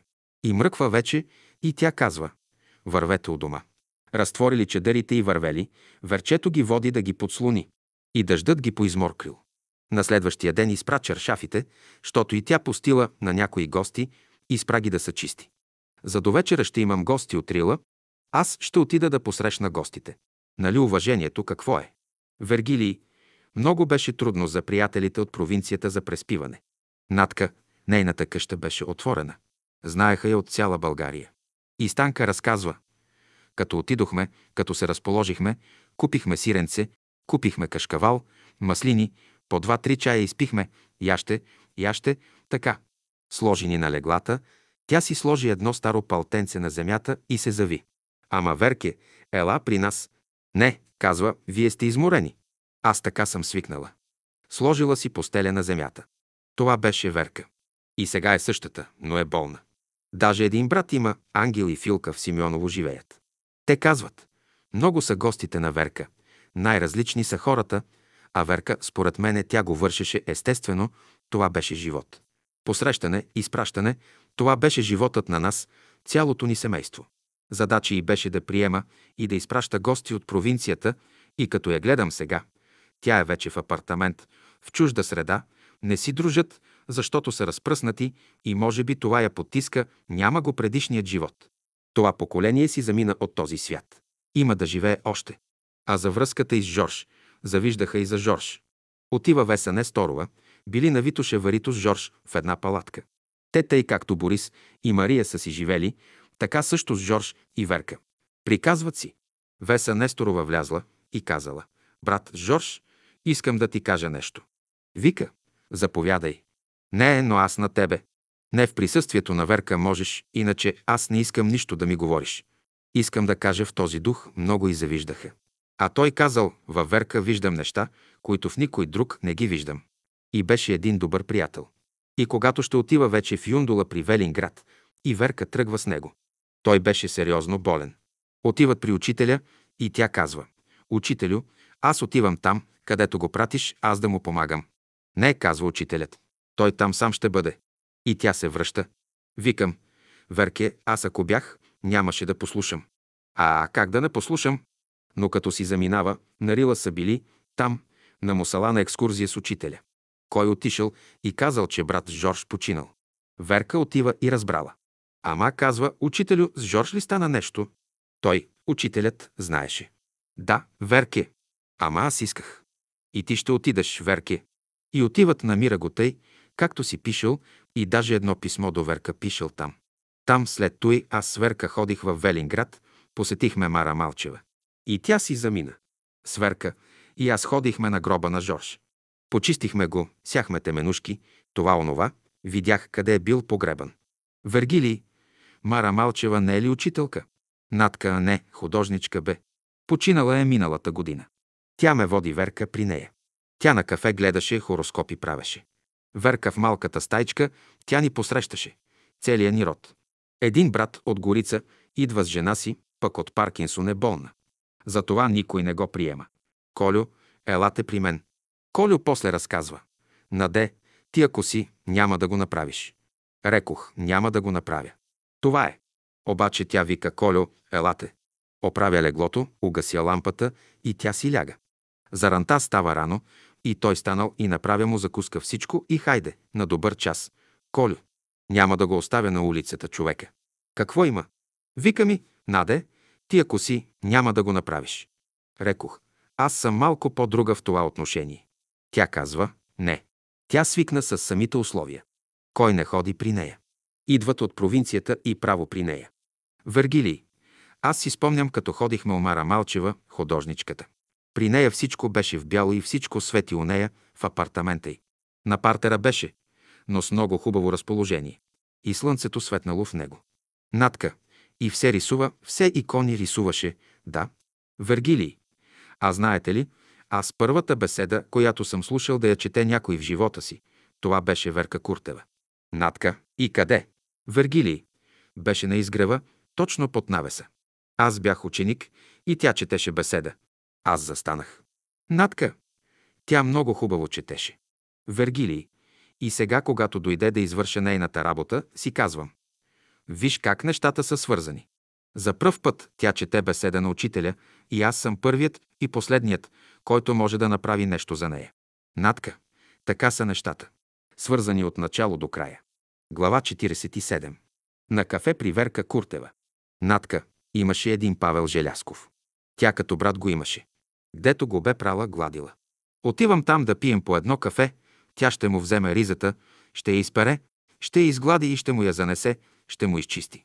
Веднъж го срещам някъде, не зная къде го видях, че викам. Сещаш ли се някой път да отидеш да видиш леля си Верка? Май често пъти не се сещам. Вергилий. А тя му переше, Верка му переше дрехите.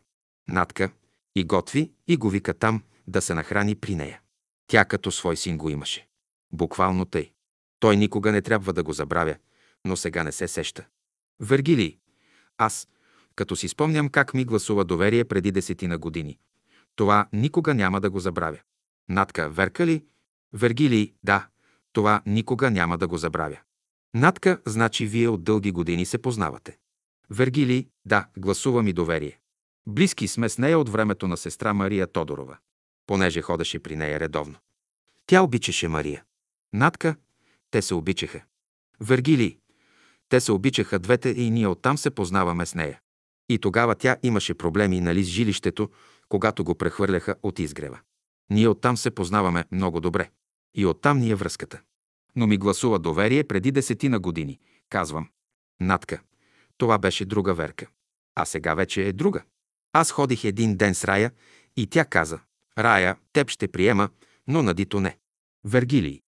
Не иска да те приеме. Натка. Не иска да ме приеме. А пък преди това, миналата година ни дойдоха от Айтос, Койнито Верчито, Стоянка от Поморие и Рая и решихме да отидем до брат Борис и минаваме оттам, където сега живее, купихме от магазина нещо за похапване, но и към Борисови е близко. И купихме нещо. Нали да не отиваме с празни ръце и на връщане решихме да отидем при нея. Но аз знам, че Верка вече не е онова, което бе, че не е добре и аз си купих кило захар. Като отидем, ще ни направи по едно кафе, да има, и другите купиха там, кой каквото иска, бисквитки и други, и влизат сега. Ония, като ги видя, о, о, така се зарадва. Аз си стоя на страна. О, и Надито каза. Вергилий. Ха-ха-ха. Натка не ми отказа. О, и Надито. Приказвахме, седнахме. Чака и казва, знам, че искате кафе да ви варя, ами да ви сваря. И свари кафето и дава на всички. Всички си захлюпиха чашките и аз я захлюпих, обаче седя на страна. Тя гледа. На Рая каза неща, които аз ги знаех предварително. Никой друг не ги знаеше. Само аз. Рая ги беше споделила. Тя ги каза точно мот на мот, както е в чашата, каквото видя. Точно той, което аз знаех. Но аз си мълча. Гледа на верчето, гледа на стоянка, гледа на койнито и Рая вика. Ами на Леля Надя тука чака чашката. Аз каза, на свои хора много не обичам, ха дайте чашката. Вергилий. Ха-ха-ха. Натка. Погледна и каза, само едно ще ти кажа, като си отидеш. Една жена. Казва, ще ти каже нещо, ще ти съобщят нещо за една жена, което, каза, много ще те заболи. Само толкова. И ние си отиваме, Рая, Койнито и Верчето, отиваме. Стоянка отиде при дъщеря си и след 10 минути звъни телефонът. Братовчетка ми има е търва и тя беше лекарка във военна болница. Тя като комунистка с този бяха близки, преди Гълъбов, кой беше министър, който е председател на Червен кръст сега. Вергилий. Да. Натка. Кирил Игнатов. Вергилий. Да. Натка, с него те са работили като студенти и като комунисти, лепили са афиши, това, онова, мъжът и партиец, и той полковник, и тя е тука, моя първа братовчетка, и тука женена, и тя се обажда. Знаеме, нали, първи братовчетки, майките ни са сестри с нея, а нейната сестра почива в Бургас и тя на кого? На мен ще се обади. Извъни телефонът и ние сме в друга стая. Румито взема телефона. Руми, кажи бе, Лелю Весе. Нека мама ти да ми се обади. И аз, кажи бе, Весе. Ами да ти кажа, малко ще те поразтревожа. Я, защо бе, кажи какво има. Ами Дора каза, сестра ми в Бургас почина. А Вера ми го каза предварително от чашата. Гледа ми на кафе. Пред всичките го каза. Те го знаят отгоре и веднага го казаха. Аз, като им казах, Боже, каза, таска каверка, значи и на нас каквото каже, ще се сбъдне. Рекох, не знам. Моето. Веднага. Вергилий. Вие мисля, че веднъж бяхте ми казали, че учителят е казал за нея да не я безпокоят много, че не може да издържи в такъв смисъл. Натка Пенка Кънева казала, учителю, Верка е много хубав човек, защо не може да работи? Тя е слабилна нервна система. Не дейте я закача. Той, брат Георги, си я поддържа колкото може. Тя е слабилна нервна система. Значи и ето сега резултатът на края. Каза ми веднъж. Шибаха ме, шибаха. Рекох, вере, защо тъй някога някои остри думи казваш? Ти каза, не си била тука. Шибали са ме, шибали, затова станах вече и аз такава, и аз трябва да се защитавам. Какво, няма да се оставя да ме унищожат. Та Петър Филипов беше много добре. Вергилий, да, Натка с Борисови. Вергилий, тя идваше при Петър. Натка, тя идваше. Вергилий много беше доволна. Натка, може ли? Кафетата там пиеха, че тя гледаше някога. Вергилий, тя гледаше. Натка, не всякога, но аз, на мен много пъти ми е гледала, като съм от тях. Викам, вере, хайде по едно кафенце. Никога нищо не ми е казвала. Тогава мот, а мот. Няма друго какво да ти казвам, но ще знаеш, като си отидеш. Казва, ще ти съобщят за една жена нещо, много ще те заболи. И отивам, и след 10 минути Весито се обажда. Тя ми е първа братовчетка, пък тя наша възраст. Ама ние така сме възпитани. Нашата къща беше приют за приятели. Посрещане, изпращане, но благодарение на този живот в цялата околия се познаваха приятелите. Те бяха към хиляда души. Братството на околията Бургас идваше, Сливен Карнобат от селата. Те много хубави хора имат, такива сърдечни, и като ги посрещахме, и като ги видехме, се радвахме. Марийка, гледаш го с потурите така, а като вземе да ти говори, то ти отваря душата. Натка. Ама те бяха много напреднали духовно. Духовни хора. Вергилий, на мен са ми разказвали онези братя, които дойдоха от Айтос с белите ризи, с червените пояси, на съборите, когато са идвали да правят салона. Натка, да, да, не салона. Вергилий, на съборите. Ама и като са строили салона. Натка. Ама те за салона няколко души братя дойдоха, а пък иначе, когато ги повикаха, учителят ли ги е повикал кои, той имаше списък по име. Толкова от това, те отиваха, с червени пояси, с чисти бели ризи, оставят жетвата. По него време е жетва, вършитба. Оставят за няколко дни, казват. Нищо няма да им стане.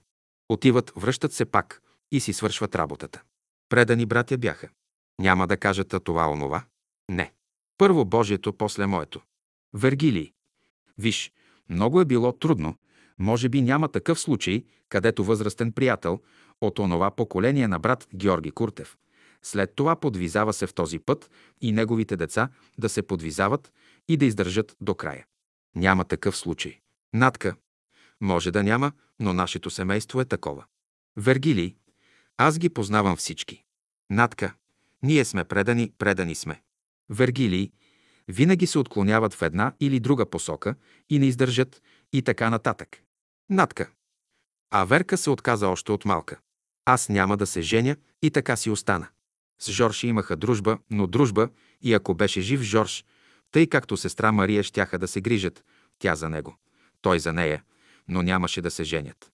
Вергилий, синовете и дъщерите на брат Ватев, например, отидоха в света, ожениха се, едно хубаво чувство запазиха. Натка, да, да, тя Верка беше близка с тях, ходеше. Те като кажеха дядо Косю, нали за него много държаха, обаче си отидоха по своя път. Вергилий, разправяше ми Верка. Но това преди 15 години случай и тя вече беше го забравила. Отива при учителя и казва «Учителю, Жорж е болен, ще си замине». Той и казал «Намери един човек, който да обича Жорж, за да го спасим». И тя казала «Никой». Нямаше никой. Натка. Защото тя беше единствена, която го обичаше. Вергилий. Намери един човек, който да го обича, за да го спасим. Да. Натка пък, като я боли зъб, отива по дута. Пък Жорж взел билети да отиват на театър ли, на концерт ли някъде. Казала, ама Жорж, боли ме зъбът, не мога. Отивай при учителя. Ама какво ще ми направи? Бе, отивай при учителя. Отива и казва. Учителю, много ме боли зъбът и съм надута. Тъй ли? Взема една губерка. Я дай да го видя. Като се оплашила. Пробиват и зъба по естествен път и изтича гнойта и хоп, на театъра отишли. Вергилий. Ама учителят го пробива. Натка, небе. Той само една губерка извадил и казал, дай да го пробием. И в това време той протича. И казал, той се проби. Хайде, отивай си. И там го изцедила с памук, каквото е и с Жорж отиват. То го има там в нейните спомени, кой го беше писал. Вергилий. Той, Георги Събев, го има в неговите си спомени. Натка, аз мисля, че ти може да го имаш. Тя трябва да ти го е разправила. Вергилий, да, хубав човек беше. Аз си спомням първите ми контакти, когато идваше при сестра Мария. Тя вече е друга. Тогава беше в силата си, млада в разположението си беше. Да, Натка, Мария и Борис много я имаха. Вергилий, в разположение, когато е и като седне, и като се разположи, пият чай, че кафе. Натка, Верка, като се разположи и разказва. Вергилий, той разположение е необходимо. Та оттам имаме с нея контакт. Да, да, Верка. Натка. Сега ми е много мъчно за нея. Много ми е мъчно тъй. Румито вика, мамо, не дей да скърбиш толкова. Как няма да скърбя? Вергилий. Аз веднъж, след нова година, може би, я срещам тука, на спирката, и сега тя ме поглежда и отмества погледа си, така ми е сърдита за нещо вероятно. И аз я поглеждам, а тя сега се обърна, все едно, че не ме вижда. Обаче аз не съм вчерашен.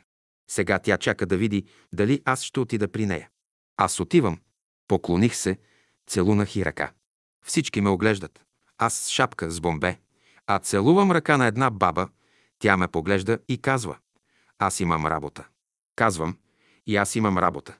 Но и целунах ръка, ха-ха-ха. Казвам. Аз се качвам на този трамвай. Ти се качваш на другия. Добре. Довиждане. Довиждане.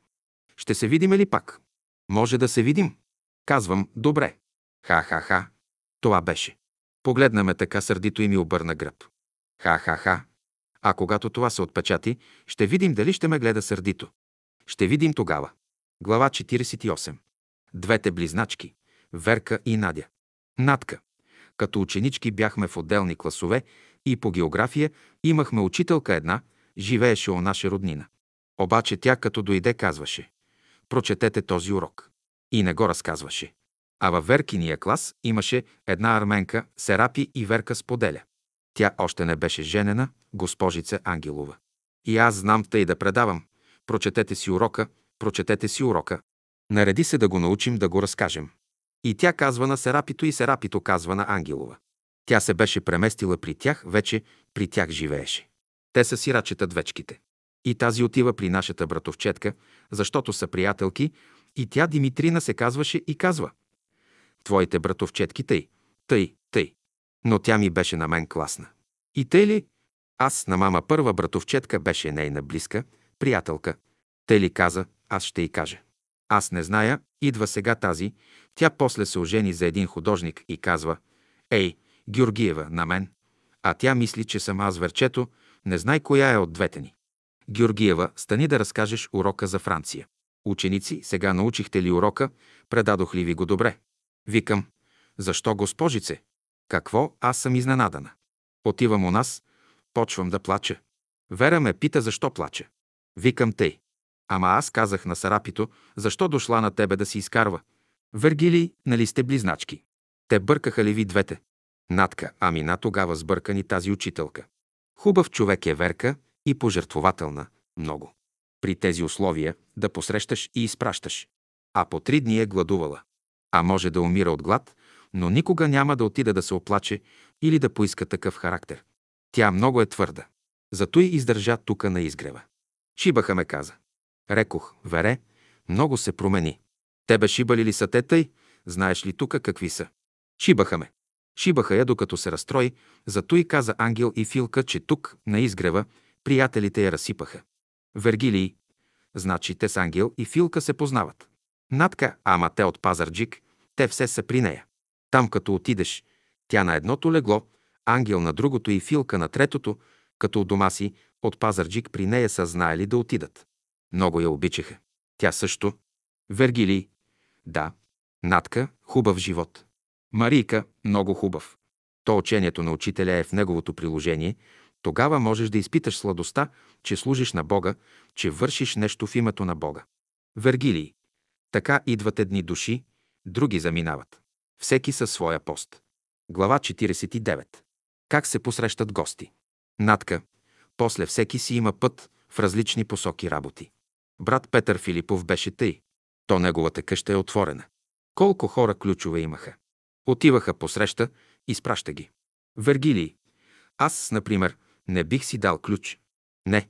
Впрочем, аз също си бях дал ключ, преди да замина за чужбина. Ха-ха-ха. Аз дори повече май направих. Оставих си ключовете на Борис Николов и той не ми ги върна, забравил къде ги сложил. Но не бих си отворил къщата за всеки. Натка не си го изработил. Вергилий. Аз, например, не мога да приемам и да изпращам непрекъснато. Не съм готов за тая работа. Натка. Не знаеш каква радост е, какво нещо. Вергилий. Не е лесно, никак ама. Някой път не можеш да успееш, а трябва да се приготви, нали, всичко, а същевременно трябва и да се почисти. И психически да се нагласиш за прием на гости. Може би бих направил нещо друго, което други не биха го направили, но това да приема и да изпращам не мога да издържа. Натка, ами да, то всеки човек не е за тази работа. Вергилий. Всеки е различно устроен, да. Натка. Ти пък други работи правиш. Вергилий. Всеки си има своето място, да. То са необходими качества за това нещо. Това не е малко. Да приемаш и да изпращаш хората, да. Това е много трудно. Натка, ами брат Божил, гдето ти казах, жена му не иска гости, а той отива при гостилничаря и оговорва за приятелите от Тополица там, като идват да се хранят там безплатно. Колкото приятели дойдат днес от Тополица, аз плащам. Ще ги храниш каквото искат, ще си вземеш бележка. И отива после и плаща. Вергили не спят при него, нали? Натка не спят. Как ще спят? Те идват и се връщат. Рейсове има, но за обеда да се нахранят и да си свършат работата и си отиват те. Обаче бати Божил отива и плаща. А той бе един книжар, продаваше книги и после чукаха там, сандалки правеха, това онова. Вергилий. И с тия малки парички, с тия малки заплати. Натка малко парички. Жена му нищо не работи. Любка, гдето е в Пловдив сега, бе на една годинка. Божил и казва, на ти две стотинки за Любка, кравай, че да й вземеш. А пък ти, ако искаш да ядеш, ще дойдеш да готвиш на градината на майсторите и ще се храниш. Че ходихме веднъж, че постлахме черга, сложихме трапеза. И помогнахме за готвенето, седнахме, нахранихме се, занесохме една кошница с сливи, сварихме компот. Вергилий. А пък коя беше, гдето носи котлите с храната? Натка, баба Петра. От Карагюргиево, тогава Ченге беше името на селото. Вергилий, значи носи турбите с хляба в дисагите и котлите с храната. Натка не всеки ден, но няколко пъти го е направила. Но не е малък жест. Вергилий, не е малка работа. И то пеша на кобилица. Натка, то е от Айтос километра. От Айтос до градината е три и до селото. Четири. Не е малко. Все пееше. Като дойдеше, ще каже, ние нали отивахме и пеем, ние сме Славейчета горски. Като ни види и вика, хайде, ние сме Славейчета горски да ми изпеете пиленца. Много мили, много спомени имаме ние. Богат живот имахме в братството на Айтос. Бати Филип, бати Киро, бати Божил, всяка вечер гюмовете с бозата, идват у дома, сестрите Габровски, други имаше Касабови, той беше началник на пощата. Събират се у дома, тати винаги вземаше голяма къща под найем, салон с три стаи и в малката стая за учителя, само за него имаше легло. Нито той спеше, нито някой. Малка стайчка, молитвена стайчка. Глава 50. Цветанка на полет във висините. Натка. Кака ми Цветанка. То е много интересно, може да се напише даже. Кака ми Цветана, най-голямата, е била 9 годишна, но като се събират, по земята мамини са сядали, под найем като са живели в други къщи. Тя ясновидство е имала и войни тогава са се водили и казвала. Татко, сега като се молех, видях двете царства воюват и на единия главата хвъркна. И след няколко дена ще четем Еди. Кое си, като воюват, кой побеждава, кой пропада. И идва учителят Файтус, кака била 9 годишна тогава. Нас ни нямало на този свят. Цветанка пък била много хубава. Натка прилича на майка си. Много хубава. Вергилий на Натка майка й. Натка. Тати отива на работа. а в молитвената стайчка мама шета, защото учителят е на гости. Имало едно малко столче и учителят казал Цветанке много я обичал и като се оженила, дошъл и казал на тати Ще ме заведеш да видя Цветанка. И сяда на едно столче. Тати в това време се връща. Георги, ела, каза, ще направим нещо с Цветанка, ние ще пътуваме някъде. И тати сяда на стола, а кака на малкото столче и си слага учителят ръката на главата й. Така. И тя. Оле, оле, оле, главичката ми и я излъчват, и учителят се излъчва и тръгват, пътуват в небесните висини, и кака разправя всичко на глас какво вижда, какво как, какво пътуване има, и баща ми слуша. Казва, ето сега се намираме в един свят, в една хубава природа, там ето една чешмичка с едно сребърно канче, минават същества и пият от тази водичка. Той разправя сестра ми. И учителят чува, като казва, Цветанке, ти сега ще останеш тук, ще поставя две същества да те пазят. Така тя между тях. И учителят тръгва нагоре в други светове и тя казва, Ао, как виждам учителя, като слънце светлина върви, върви ослепителна. Но като тръгва, казала учителю, и аз искам да дойда с тебе. А, ти не може, ти тук ще останеш, аз ще отида. И се връща после. Учителят я поема и тя. Не искам да се върна. Тук е много по-хубаво. Хайде, Цветанче, ще слезем вече при татко ти. Аз не искам. Учителю, тук е много по-хубаво, искам тук да остана. Има време, каза, сега ще дойдеше мен. И тати това си го записал и от него го слушахме. Глава 51. Как се отглеждат сираци? Натка. И като си заминава 1925 година. 28 годишна беше сестра ми, тя е минала през него. Но тати получава телеграма и е там със сестра ми Верка, Донито от Дора, в Търново на събор. А тати, като получава телеграмата, нали се е разтъжил, ама е там, отива да съобщи на учителя и като отива още, той казва Георге, идваш да ми съобщиш за Цветанка ли? Аз си дадох път нагоре. Сестра Бела ще си отида и дъщерите ти, а ти няма, ти ще бъдеш до края на събора тук. Даже бати Божилови казали. Само бай Георги може да направи това. Аз не мога детето ми да си замине и аз да не се върна. Само бай Георги може. Той думата на две на учителя не правеше. Тати остава. Даже една сестра после от Айтос, които са били там, или сестра Габровска, видяли го как излязал през нощта и каза си поплака малко, брат Георги, но не отиде. Мама и Дора изпратиха кака. Вергилий, тя на колко години си замина? Натка. На 28. Беше ли омъжена? Натка, ами две деца има. Натка Боева и брат ти Христо. Вергилий, значи Натка Боева ви е племеница. Натка. Тя беше 7-месечна, а Христо беше 3 годишен, сирачета останаха и тати зася две лозя. Вергилий. уу, вие сте я изгледали. Натка, ами ние я изгледахме. И тя на мен я сложи кака ми тогава, защото като се роди, аз ходих в село, помагах и. Тя каза, Наде, роди се там, на теб ще я сложа. И я сложи надежда. И така, че тати създаде лозе, ходихме да копаем. Изкарвахме много и там в града обичата фус. Пък хубаво грозде, всичко на тел, хубаво грозде. Не отивахме стъпка да направим гроздето, като се бере. Тати го бере в каручката, отива, продава, взема парите, той ще даде за децата. И ние после се оженихме, всички помагахме. Вергилий, и сте ги издържали, те са следвали тука. Натка, да. Христо беше окръжен лекар в Бургас, а пак той сега се пенсионира, а пак Натка литература завърши. Едновременно и двете кандидатстваха, защото Христо нали войник беше, после е арестуван като комунист и осъден на доживотен затвор. Излезе и тогава се записа той. Тогава вика, Натке, чакай поне една година, не дей веднага да следваш, че много ще натежим на дядо. Баща му друга майка, трудно беше. Вергилий, за него съм слушал, че от Айтос са отпуснали стипендия. Натка не от Айтос. Братството в Айтос отпуснаха, обаче като комунист му дадоха издръжка, стипендия и той се отказа. Вергилий, аз знам, че е образуван фонд за даровитите младежи. Натка, те после коментираха тук разни, нали знаеш, клюки, но това е истината.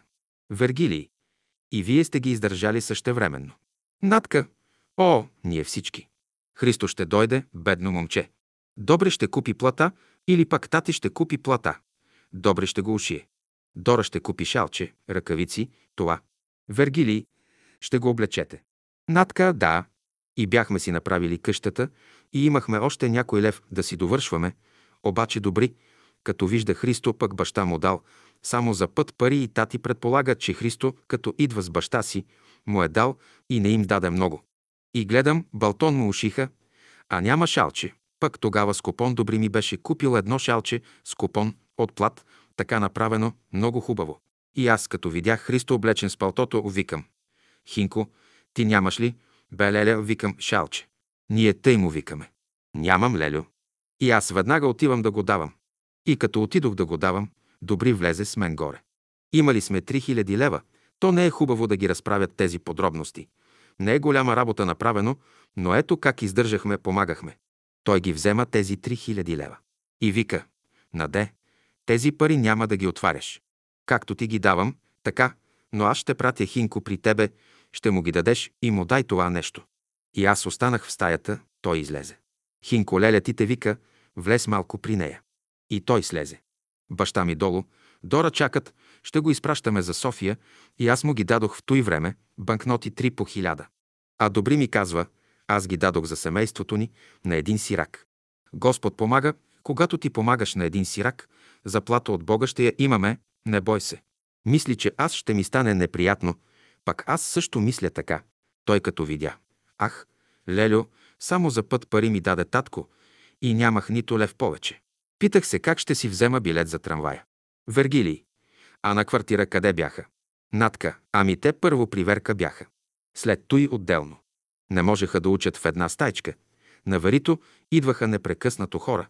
Той си взема квартира, тя си взема квартира. Вергилий сега другата сестра е Донка, съпруга на Георги Събев. Натка и Дора, която на градината живее сега. Тя се беше женила, но разведе се. Светски човек. Вергилий кой? Дора. Натка. И се разведе и си живее толкова години вече. Тя е на 88 години. С Борис са родени 1900 година, но ако я видиш, тя е запазена, защото тя е чиновничка, дойде, отиде. Нищо пък мъчнотиите сега ми се отразиха зле. Ето шипове имам от много труд. Вергилий, спомняш ли си нещо тя да е разказвала, да има опитности с учителя? Натка. Кой? Вергилий. Тази Дора. Натка. А, не, тя не е идвала. Вергилий. Ами Донка. Натка. Те живяха с Георги Събев тука. Лилито тука е родена. Аз не знам. Не съм чувала. Той, Георги Събев, ако има, той ще ти каже. Вергилий. Да, да. Натка. Но тя беше много добра, много гостоприемна и в Бургас тя приемаше много. Бургазли и нашите в провинцията приятелите посрещат гости. И други посрещат. Вергилий. Той. Петър разправяше, нали тя си изгорява лицето. Натка, не тя, а дъщеря и Лилито си изгори. Сега нейната дъщеря, Мария, я приеха да следва славянска филология, българска филология и оня ден. Миналата седмица единият изпит го взе 6, оня ден другия изпит взе. Вергилий, да, това не е малко, как да е малко, това дори е много. Сега, например, в сегашната епоха такива разкази за нас са чудновати. Натка, сестра Мария, как посрещаше непрекъснато всеки ден, и сега и сега пак в Борисовата къща е отворена. Борис също тъй много посреща. Вергилий. Вече няма тъй. Натка. Сега няма, но в миналото много гости посрещаха. И от чужбина да дойдат. Отиват всички там. Вергилий. Сегашното поколение не е подготвено за такъв живот. Натка пък и няма условия. Съвсем вече друго стана. Вергилий. Други са условията. Натка. Други са и те се търсят хее, кой къде. Кой в този квартал, кой не знам къде. Вергилий. Пръснаха се. Сбъдна се пророчеството на учителя, където на едно място пише и казва ще дойде време, когато, за да се срещнеш с една сродна душа, ще минеш 400-500 км и това ще бъде най-щастливият ти ден в годината. Ето, така стана. Ето, ние сме се събрали, точно е така. Натка, така е. Вергилий. Ето, ние една година чакаме да се съберем.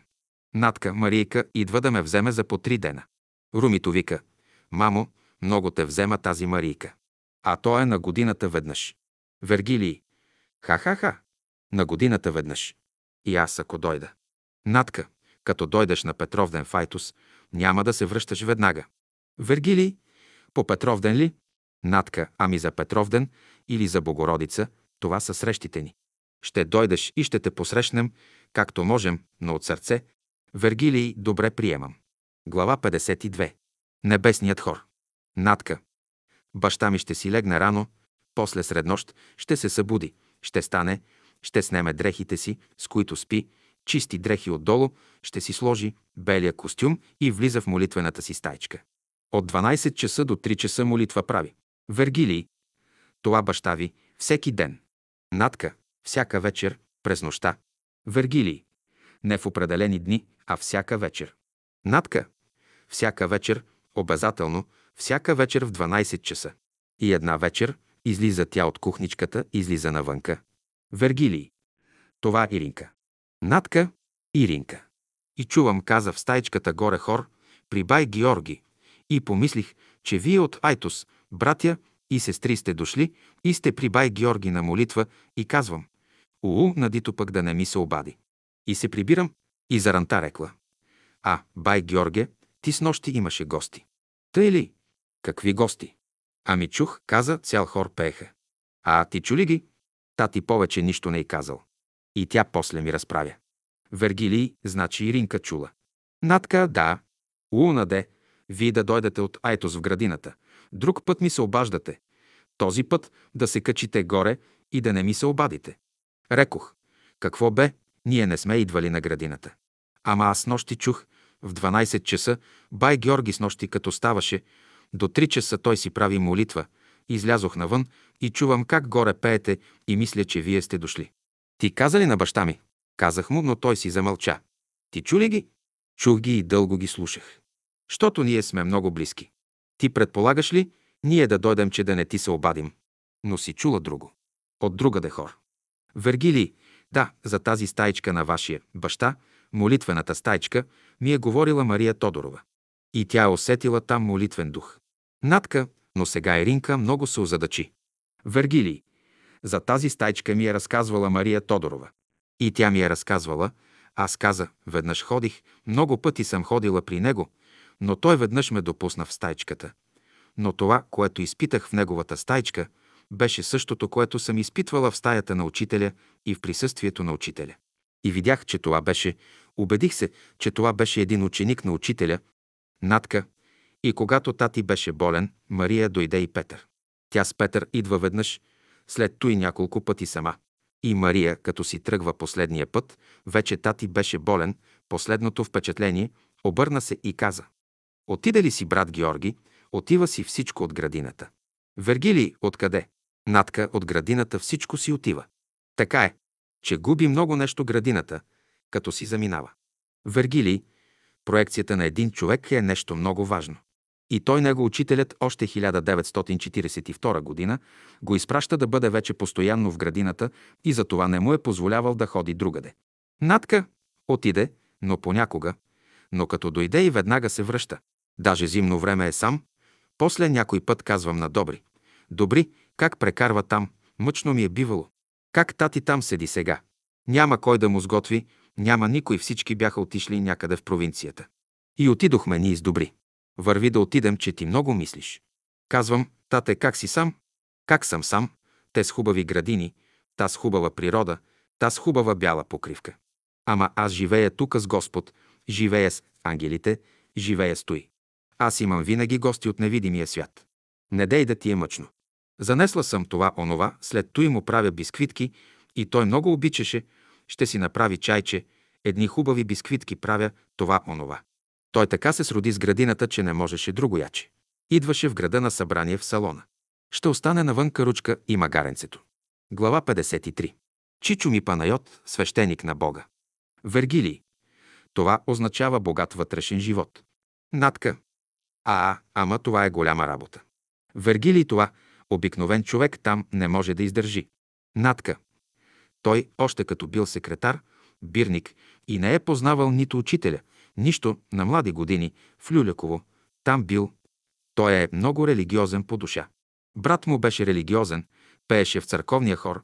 Всичките братя на баща ми пееха много хубаво. Вергилий, Нали каза, брат му са го направили свещеник. Натка, свещеник го направи светият синод. Щото пееше. Като чуят, че Панайот Куртев ще пее целият айто се пълнеше, не можеш да влезеш в църквата. Да чуят от тъмно там как пее. А пък като стана, направиха го и поп. А баща ми името му го знаят в Бургаски окръг. Баща ми е член на Бялото братство, ръководител в Айтос. И казват, ти с Бялото братство, с брат ти, няма да общуваш с него. И Чичо ми трябва да спазва заповедта на владиците, да не го уволнят. Тати разказваше. Отивам в кафенето, Панайот там. Той като ме види си даде гърба така. Аз казвам на кафеджията. Две кафета. Едното е на онова попче. Вергилий. Ехе-хе. Надка Чичо ми ще пие кафенцето, ще се обърне, ще кимне с глава, ще благодари. Но как да приключи живота Чичо ми? Поп Иларион, владиката почина, Чичо ми напредна, в Бургас беше вече свещеник и старост, не е идвал, знае къде живеем. Ние бяхме построили вече в централния двор къща, чука се. Той мен години не ме е виждал, не може да ме познае, ние женени бяхме с добри вече и чука се на пътната врата. Отивам. Добър ден. Добър ден. Аз го познах, ама мълча. Какво има? Ами тука имам брат, Георги Куртев. Може ли? Заповядайте, влезте. Ето тука. Вергилий. Той със свещеническо расо. Натка, да, с расото, с всичкото, с калимявката, с всичко свещеник. Аз отивам, тате Чичо Панайот. Но тъй ми е радостно и тък му по обед. Бях приготвила него ден и баница и много по-хубав обяд. Тати пита, имаш ли за обед? Казвам, всичко имам. Отива тати. О, Панайоте. Ами таз къща не е ли твоята? Тази е на Надито. Ама наде, ти ли си бе, къзам, взе да плаче тъй от радост, че не сме се виждали години. Седяха, приказваха до вечерта. Вечерта не помня отиде ли си или пък остана. Забравих. Минава колкото минава. Един ден отиваме с добри на градината. Гледам, задава се един поп, и той малко по-нисък беше тъй, тати по-строен беше. И малко по-нисичък. Тъй малко се поклащаше, като върви. Аз викам, добри, това е Чичо Панайот. Добър ден. Наближава ни. Добър ден. О, Чичо, добър ден. Какво? Ами аз отивам при татиоти на градината. Ама вече поп, ама той пенсионер, вече. И рекох, така ли?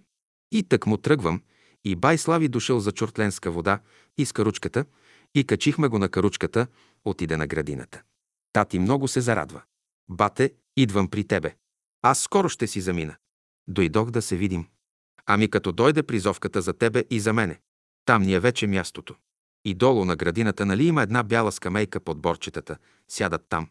Наде, направете по едно кафе.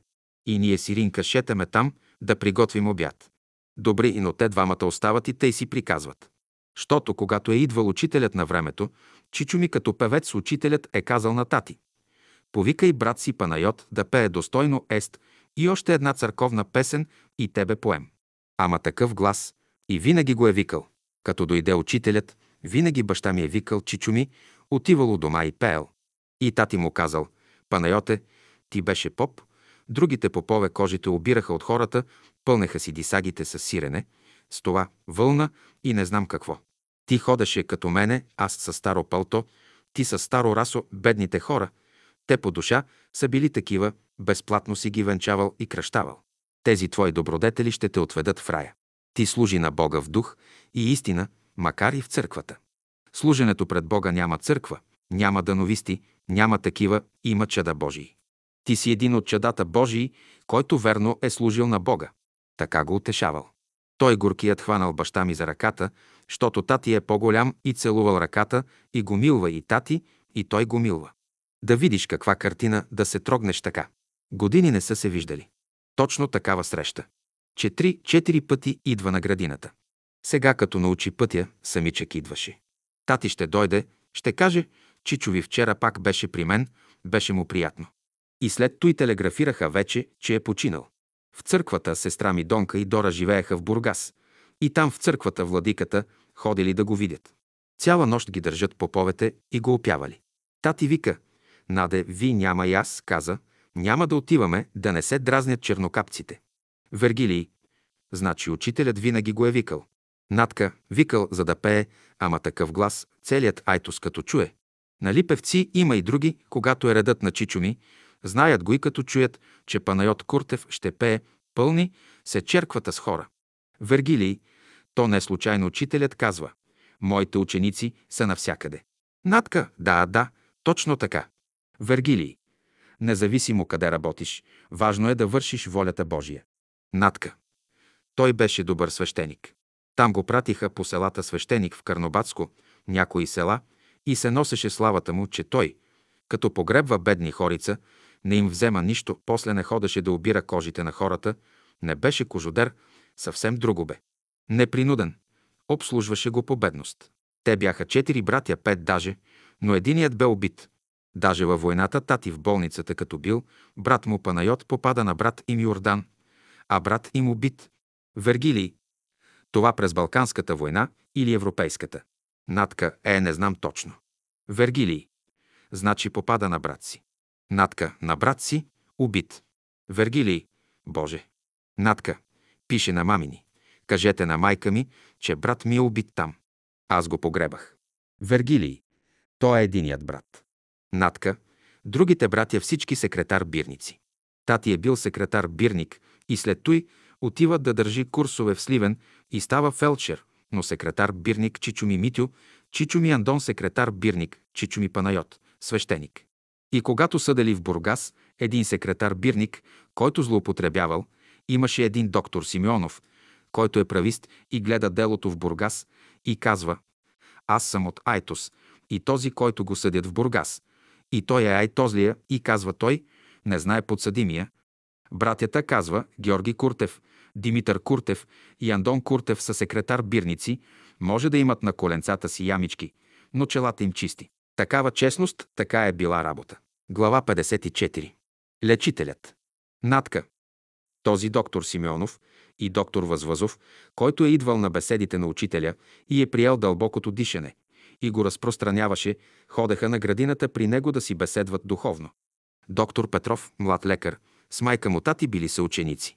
Тати, бедно момченце, баща му чешмеджия бил, бедно е това време. Вергили, какво значи чешмеджия? Надка чешмик, дето правят. Това е бащата на Георги Куртев. Вергили, баща му да. Надка, босичек е ходил на училище без книжки, защото толкова умен. Всички с книжки, а той без книжки. Няма пари. А пък на доктор Петров, стария, един най-тозлия лекар, който с майка му е бил съученик баща ми и го вика баба им. Повикали тати да показва на баба Марина, майката на този доктор, те богати хора, хаджи Петровите и тати отива. Добре показва уроците, но баба Марина месела топла пита, пък тя му мирише на топличко. Тя в платно ще я завие, че като отиде на нивата, като се върне, тя да изтине. Тати не дочакал, а из един път дигнал това, че си отчупил малко. Ами трепери, щото е гладен. Гладна мечка хоро и играе ли? И хайде, не се ли върна вече питката от нивата? А върна се, върна се Георги. Сложили, нахранили се и си отишъл. Пък с Марина бягат, играят около питата, играят. И след той тя се оженва, богата, много богата и синът им, който в Германия завърши, а баща ми фелдшер, те доктор не признават. Баща ми ходеше от тях. Той инжекции, той ги преглеждаше, няма слушалка така, но всичко чуваше и като се връща Пейчо, разболява се баща му или майка му. Иди извикай Чичо си Георги. Намира тати. Майка ми или баща ми те викат, те са болни. Ами ти бе, Олун, ти дойде от Германия, вече си доктор, от мен повече знаеш. Не, не, ела, моля ти се. Те мене не ме признават. Докато бяха живи. Един ден доктор Хаджи Петров преглежда някакъв болен, не може да му определи диагнозата. Хем със слушалка, добър лекар, много добър лекар, той сега в София живее даже, казва, бай Георге, ела, един болен имам, не мога да го разбера. Иди да го чуеш. И му дава слушалките. Няма нужда, аз без слушалки, но с ухото си. Каквото чул тати, сложил диагноза. Взема Пейчо със слушалката. Точно там. Тъй аз толкова пъти не можах да чуя. Искам да ви кажа, така се съветваше с него. И като си замина тати, един ден бяхме си боядисали цялата къща декорация, тогава правихме с бои и пера, ама изпирам. Гледам Пейчо Петров пристига. Тати си беше заминал. Добър ден! Добър ден! Той в София живее, значи. Новост научих, че бай Георги починал. Този светец, Кажи къде е гробът му, един голям букет цветя нося. Да отида да му се поклоня и да му оставя цветята. Защо не ми съобщихте вие? Аз щях да хвръкна, но пак щях да дойда. Той и Филип Кутев, те са наши, майка му беше наша сестра. Верка постоянно с Филип общува и казал Филип, Верка, баща ти и майка ти ми бяха най-добрите съграждани. Ви, като сте били малки, гдето съм ви щипал, майка ми идваше да помага, щото близнаци на майка ти, щото съседи сме били през един двор. Дето съм идвал, дето съм ви носил, плачете, аз ви държа. Държа, тресна ви, щото вие малки, плачете. Малки. Сега Верка, Надито са големи. А като я видял, Вере, кажи Надито какво прави. Тебе те виждам, ама Надито не виждам. Че дойде с оркестъра си той и питал там някой. Абе на бай Георги. Фелшерът търся дъщерите. Ходил на градината да обиколи тати той. Абе Надито къде е? И аз съм излязла и някой казал. Ето Надито. Ей, на девере, на девере. Аз се обръщам. Добър ден, о, добре дошъл. Казва, Верка я виждам, но тебе не мога да видя и щото съм ви гледал като малки, искам да ви видя. Така си замина и това поколение. Преминахме през хубав живот с приятели и нашите съграждани. Вергилий. Родът на Георги Куртев откъде е? Натка. Айтозлии са. Вергилий. Всичките са айтозлии. А майка ви? Натка също. Вергилий значи кореняци. Натка. Само, че баща ми е бил много беден, нали? А майка ми била най-богата, най-богатият човек на града бил дядо ми.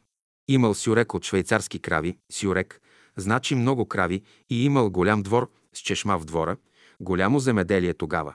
В тях години още и все викали на дядо Иван пристига сюрекът, швейцарски. Обаче после на земеделец, на храма на Сдиканя вършеят и първият харман като мине, баба ми Тодора. На майка ми майката й била много стисната, а дядо ми Иван много благороден и много богат, но тъй с полици на Тос, на Оня, дето ставал поръчител така, накрая го завлякоха. И първия харман ще вземе той един, два, три шиника, малък е бил тогава градът, на най-бедните къщи ще занесе, на всички бедни хора от първия харман и сетне на втори харман вече те мелят, богати. Стенеки и мед, с бъчви вино, мазетата пълно и дърва, чираци е имал дърва от тях пълно. Ще дойде тогава коледа, не нова година, не се празнуваше, но коледата. Другият ми дядо беден, той знае, дядо Вълчо, още са нямали те деца, и едните, и другите.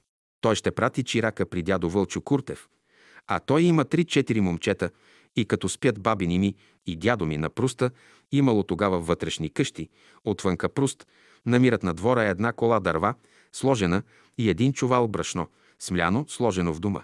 Не само на него, но и на колкото бедни хора има. Това много години го е правил дядо ми. Обаче баба ми вече за следващия харман казала. Тази година няма да ти дам, ти раздаваш. Последен харман. Минава, зимата идва, дядо ми почива. Свършил се харманът, свърши се всичко. Разбрала мама цената на първия харман. После пак става зед, баща ми там на тях и дядо ми много го обича, но казва беше най-добрият човек дядо ми Иван. Вергилий, виж какво нещо. Спреш хармана и те спрат отгоре веднага. Ха-ха-ха. Натка. Така веднъж сънувам сън. Къде ходя не знам, но там, където е градската градина, сега има ресторант. Там на пост седи един човек. Аз не го познавам. Той 52 годишен починал дядо ми, той скоро след той починал. И сънувам го, тогава ходели айтозли с панталони такива, сантерии с риза с бели ръкави и на пост стои и аз минавам и той ме извика този един хубав, рус, бял, с сини очи е бил мама прилича на него и казва «Казам, аз съм твоят дядо Иван». Казвам на мама и го описвам. Същият бе наде, същият, това е дядо ти. Дядо Слави, тъй се събират като богати семейства, стават служители на Бога и лелите ми всички почват. Някои идват вкъщи. Леля ми, особено Стефана, тя била първата шивачка и хубавица, най-хубавата в града. Бати Георге, вие да не се смеете, че идвам при теб. В начало се смеят, какво е той на Божни, какво. Тати казал, Стефана, ако идваш при сестра си като при Господ, добре дошла, ако ще идваш да ми разваляш живота, моля ти, се не дей да идваш. При нас връщане няма. Ние сме с Бога, пък ти ходи, където знаеш. Другите и сестри и майка й, всички влязоха, обаче само тя не влезе. Но идваше. Тя се примири и като има нужда, свако, свако. Но тати ребром, ако идваш, добре дошла, но ако идваш да ми разваляш живота, моля ти се, не дей, престани, не дей да идваш. И към леля ми баща ми беше много строг. Тати беше строг за такива работи. Вергили, да има моменти, когато всеки човек трябва да се определи. Натка, а, а, да. Ама колкото и да е бил добър, толкова и строг. Не е лош, но строг. Дисциплиниран човек. Той беше дисциплиниран към себе си, семейството ни. Казва, ако прави, например, една копраля преди да залезе слънцето, връщаше се вкъщи. И ние всички вкъщи започваме да пеем. На три гласа. Брат ми пееше тенор. Любка пееше сопран. Донито и тя. Аз Дора и Верка алт. Цял хор бе. Седем деца. Баща ми пееше много хубаво. И ние всички пеем хубаво. А срещу нас ние живеехме на втория етаж. Двоетажно и долу мазе голямо и после горе голям салон с три стаи. Делини улицата с един наш брат от Стара Загора, началник на пощата беше файтус и комунист. Тогава земеделците 1922 година бяха дошли на власт и гонаха комунистите даже. И той се разболява, много нежен, а наш брат и жена му Катерина. Учителка и ние като пейме, той вика Катерина, на бай Георги децата като пеят. Просто ми вземат от страданието. Добре, ама тати в Скопие беше войник и брат Боев. Двамата са били в една стая три години. Три погледа не си отправихме, тежка дума не си казахме. Боев рекал, брат ги огре, виж ко, тати, ето ко. И като се насъберяха, пък като отиде тати. Брат Георге, виж ко, ето ко, Бояне. Така са се обръщали един към друг по своеобразен начин, така и тати заболява от някаква инфекция, както слага инжекции и се набира, и даже брат Боев писа. Няма да се тревожите, брат Георги е много болен, положението е критично, но така се надяваме, че ще го мине. И като се подобрява тати, и веднага пише ни писмо. А Вера интуицията и от малка е много голяма, казва. Мамо, ние днеска ще имаме писмо. И хоп, писмото пристига. След той, след време, мамо, до вечера татко си пристига. Казва, ами, оня ден ни писа писмо. Татко до вечера си идва. Хоп, тати пристига. Ние се разпяваме вече всички, защото тези дни не пейме вече, мъчно ние и той казал, Катерина, децата пеят. Иди да видиш, сигур брат Георги си дойде. Идва тати и с мама, веднага отидоха да го видят и тъй си продължават. Много хубаво семейство бяха и си отидоха после. Хубави спомени. От детството още ние имаме такъв хубав живот, който протече вкъщи. Някога нямаме храна, не сме се нахранили, но за вечеря нещо скромно. Идват бати Божил, како, идваме тука, но гладни сме. Тъй ли? Пък месихме хляб. Месихме хляб, но от бъчвите зеле има. Изважда, нареждат солио, малко сиренце, малко това, а те пък боза носят. Ще вземе, пък един голям тиган имаше мама и огнището, тогава нямаше печки, но така на главницата, и ще сложи тигана на пирости и им казваха, и вземе гриз и прави гриз халва за десерт, и те пък боза носят. Видя ли как се нареди? Аз знам, без знам как ни как ще ни посрещне. Всяка вечер. Веднъж щупих една стомна. Отидох за вода, като се върнах, мама бой преби, ме от бой, що я щупих, пък беше една хубава гледжоса на стомна беше. Вергилий, какви тежки стомни бяха. Натка. Тежка, голяма, и аз я щупих и срещам бати Божил и му се оплаквам, че са ме били за стомната. Отива и пита бати Божил, наде, какво правиш, ходи ли на лъжата? Ходих. Майка ми вика. Пита я какво направи с стомната. Ами щупих стомната. Тъй ли? Добре ли те биха? А, много ме биха. Тъй ли? Ела ще ти дам една боза сега. Ха-ха-ха. Ей, такъв беше, беше такъв хубав живот. Не се забравя. Вергилий. Да. Натка. Много хубав. Зато и да се вкорени братството в нашите души, във всички ни, благодарение на баща ни. Той все казваше. А, вие се смейте, ама аз без вас не можех да свърша тази огромна работа. Толкова народ, как мога да ги посрещна, ако не сте вие? Където съм аз, ще бъдете и вие, не бойте се само. И само да не протестираме нещо, гледаше да крепи душата ни, вътре да няма протест, да няма роптание. Донито се ожени за Георги Събев и там беше един център в Турчак. Георги още много му е мъчно. Георги много хубав живот живя с Донка. А сестра ми Дора се ожени за един, с който после се разведе и си остана сама. Сега живее Сиринка в градината. И като отидат брати от градовете, все викат «Къде е сестра Дора?» Иринка се сърди, все сестра Дора канят по интелигентните хора. Викам, Иринке по се разбират, по си приказват и така им прави впечатление, води разговор по-хубав с тях. А те все, сестра Дора, къде е, къде е, все питат. Викам, не дей бе, Иринка не се сърди, не виждаш, те всички те обичат. Хубав живот карат там. Сега цяла зима са двечките. И на Таню баща му, Желю, като идва ги посещава. Наоколо, като заваля сняг миналите зими, те са вътре в къщи, на топличко. Желю с лопата иде, изрине, прави им пътеки чак до тях и така. Събират се всяка вечер. Вергилий, той им помага. Натка, да, сряда вечер си правят, които са там наоколо наши, сестрите му двете, недялка с мъже си. Желю с жена си, Мария и Мичето, арменката, гдето ожени на Георги Златаря за сина му. Отиват в вилата. То цяла школа. Отиват всяка сряда вечер. Вергили.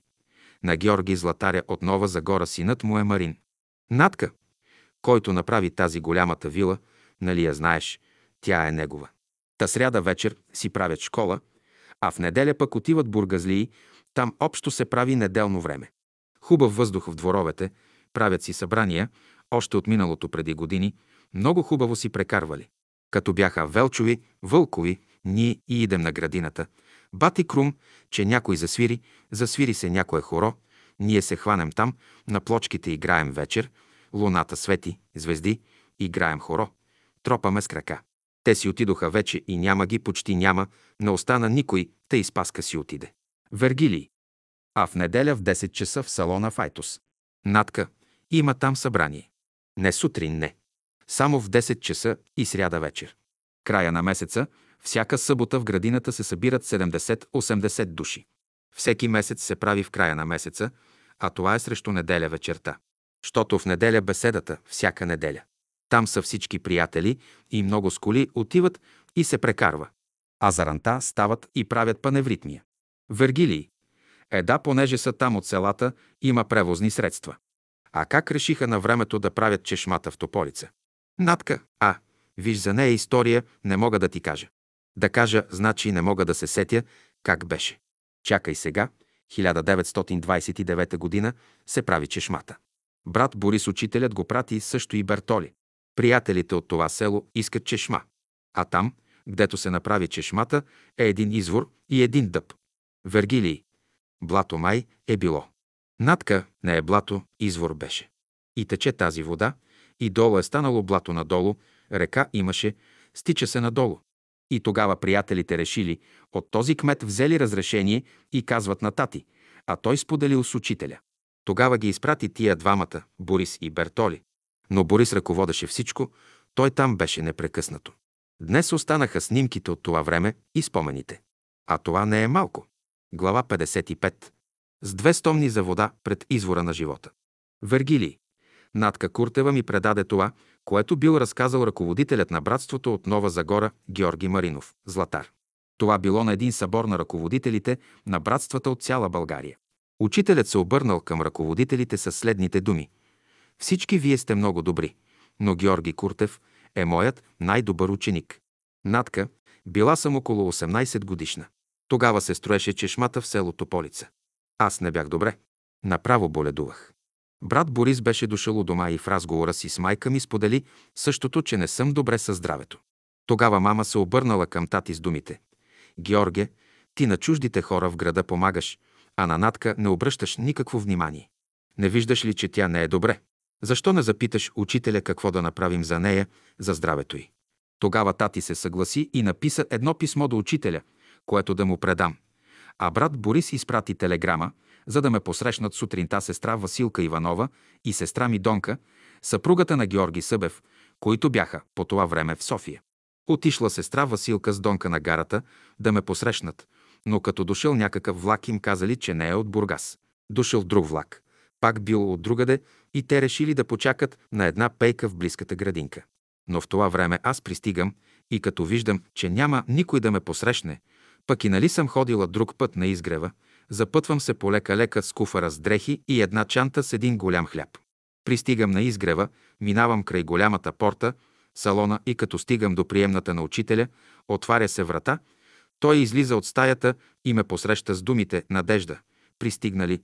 Много съжалявам, че имам важни гости, големци, иначе щях да те приема при мене. Сега ще отидеш при баба Хаджийка, сестрата на Тодор Стоименов. Там ще почакаш? В това време сестра Василка и сестра Мидонка, като чакали известно време, решили да проверят за влака от Бургас. Казали им, че той отдавна е пристигнал и тогава, като не видели никъде Натка, тръгнали обратно за изгрева. Натка, като отишла при баба Хаджийка, последната мислела, че Василка и Донка Навяно са отишли на Опалченска 66 и искала да заведе Натка там, но в това време пристигали двете посрещачки. Учителят бил изпратил гостите си и наредил на сестра Василка да отстъпи стаята си на Натка, а тя самата да иде да спи в братските стаи. Василка подредила стаята си, сменила чершафите си като за гостенка и я предала на Натка. На другия ден учителят дал на Натка две стомнички, като и казал всеки ден да отива на извора в Дианбад 10 дни подред по 10 пъти и като донесе вода, да изпива по две чаши гореща вода при всяко връщане от извора. През другото време да чете и размишлява. Това било лечението, което трябвало да проведе Натка. Така тя от ден на ден се чувствала все по-добре и по-добре и по такъв начин се възстановила. Освен това, учителят пратил брат Бертоли при брат Георги, бащата на Натка, с поръчение да изпратят топли дрехи, за да отиде с братята и сестрите на Рила. По това време брат Бертоли пътувал във връзка с чешмата в Тополица и се връщал при семейството си в София, при което донесъл и дрехите на Натка от Айтос, без последната да знае нещо за това. Когато учителят споменал на Натка за отиване на Рила, тя казала «Ами аз нямам топли дрехи за там». А учителят отговорил «Аз всичко съм предвидил и дрехи е донесъл брат Бертоли от Айтос». Брат Минчо Сотиров пък дал палатка за Натка и така тя била готова за Рила. Три години подред Натка летувала на Рила с братството и учителя. Това обстоятелство събудило известна ревност у сестрите й, но никой не смеял да протестира, защото всичко ставало по нареждане на учителя. Глава 56. Верка и Натка като ученички в прогимназията. Вергилий. Като ученички, Верка и Натка ги водели от училище на църква, в която служил поп Шаханов, който бил враг на учителя и делото му. Той използвал всеки удобен случай да изкаже своето отрицателно отношение към него. Веднъж след службата, когато учениците били още в църква, той започнал да говори, както обикновено, при което гледал да вмъкне и нещо против учителя. Така тоя път казал, че когато се събират хората от братството, дръпвали пердетата и после се събличили голи мъже и жени, като прибавил и други някакви нелепости. Но в това време Верка се провикнала с силен глас, за да чуе цялата църква. Лъжеш, лъжеш, това не е истина. А жената на директора била братовчетка на брат Георги Куртев. Тя чула всичко това и на другия ден извикали брат Георги Куртев в дирекцията и му казали, защо Натка си мълчи и нищо не казва. А Верка се била така провикнала. А брат Георги казал, ами децата не могат да мълчат, те трябва да казват истината. Когато бил починал добри, съпругът на Натка, тя ходела всеки ден до 40-я ден на гроба му. Обикновено, когато отивала, заключвала пътната врата. На 20-я ден обаче тя не заключила пътната врата, просто така, като че нещо я накарало да не я заключва. Точно тогава пристига с влака брат Петър Филипов, бутва вратата, отворено, и седнал на пейката на двора. Не след дълго идва Натка и като видяла Петър, много се зарадвала и казала «Добре, че съм оставила отключена пътната врата». А брат Петър отговорил «Ами аз през цялото време съм мислил за това да бъдеш вкъщи, като дойда». Горното ми е разказвала Натка Куртева. Записала Марийка Марашлиева. Глава 57. И с родословното дърво. Бащата на Георги Куртев се казвал Вълчо и е бил каменар и чешмеджия. Жена му е Дойка домакиня. Децата на Вълчо и Дойка са пет сина и една дъщеря. Тодорица, Димитър, Георги, Андон, Панайот и Йордан.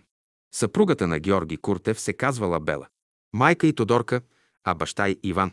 Георги Куртев и Бела имали многолюдно семейство. Деца – Цветанка, Вълчо, Дора, Донка, Верка и Натка, близначки, Люба. Люба починала 1938 година, родена във вторник, 9 часа сутринта, за което учителят е казал, че деца, родени вторник, в 9 часа не живеят дълго. Така тя е починала.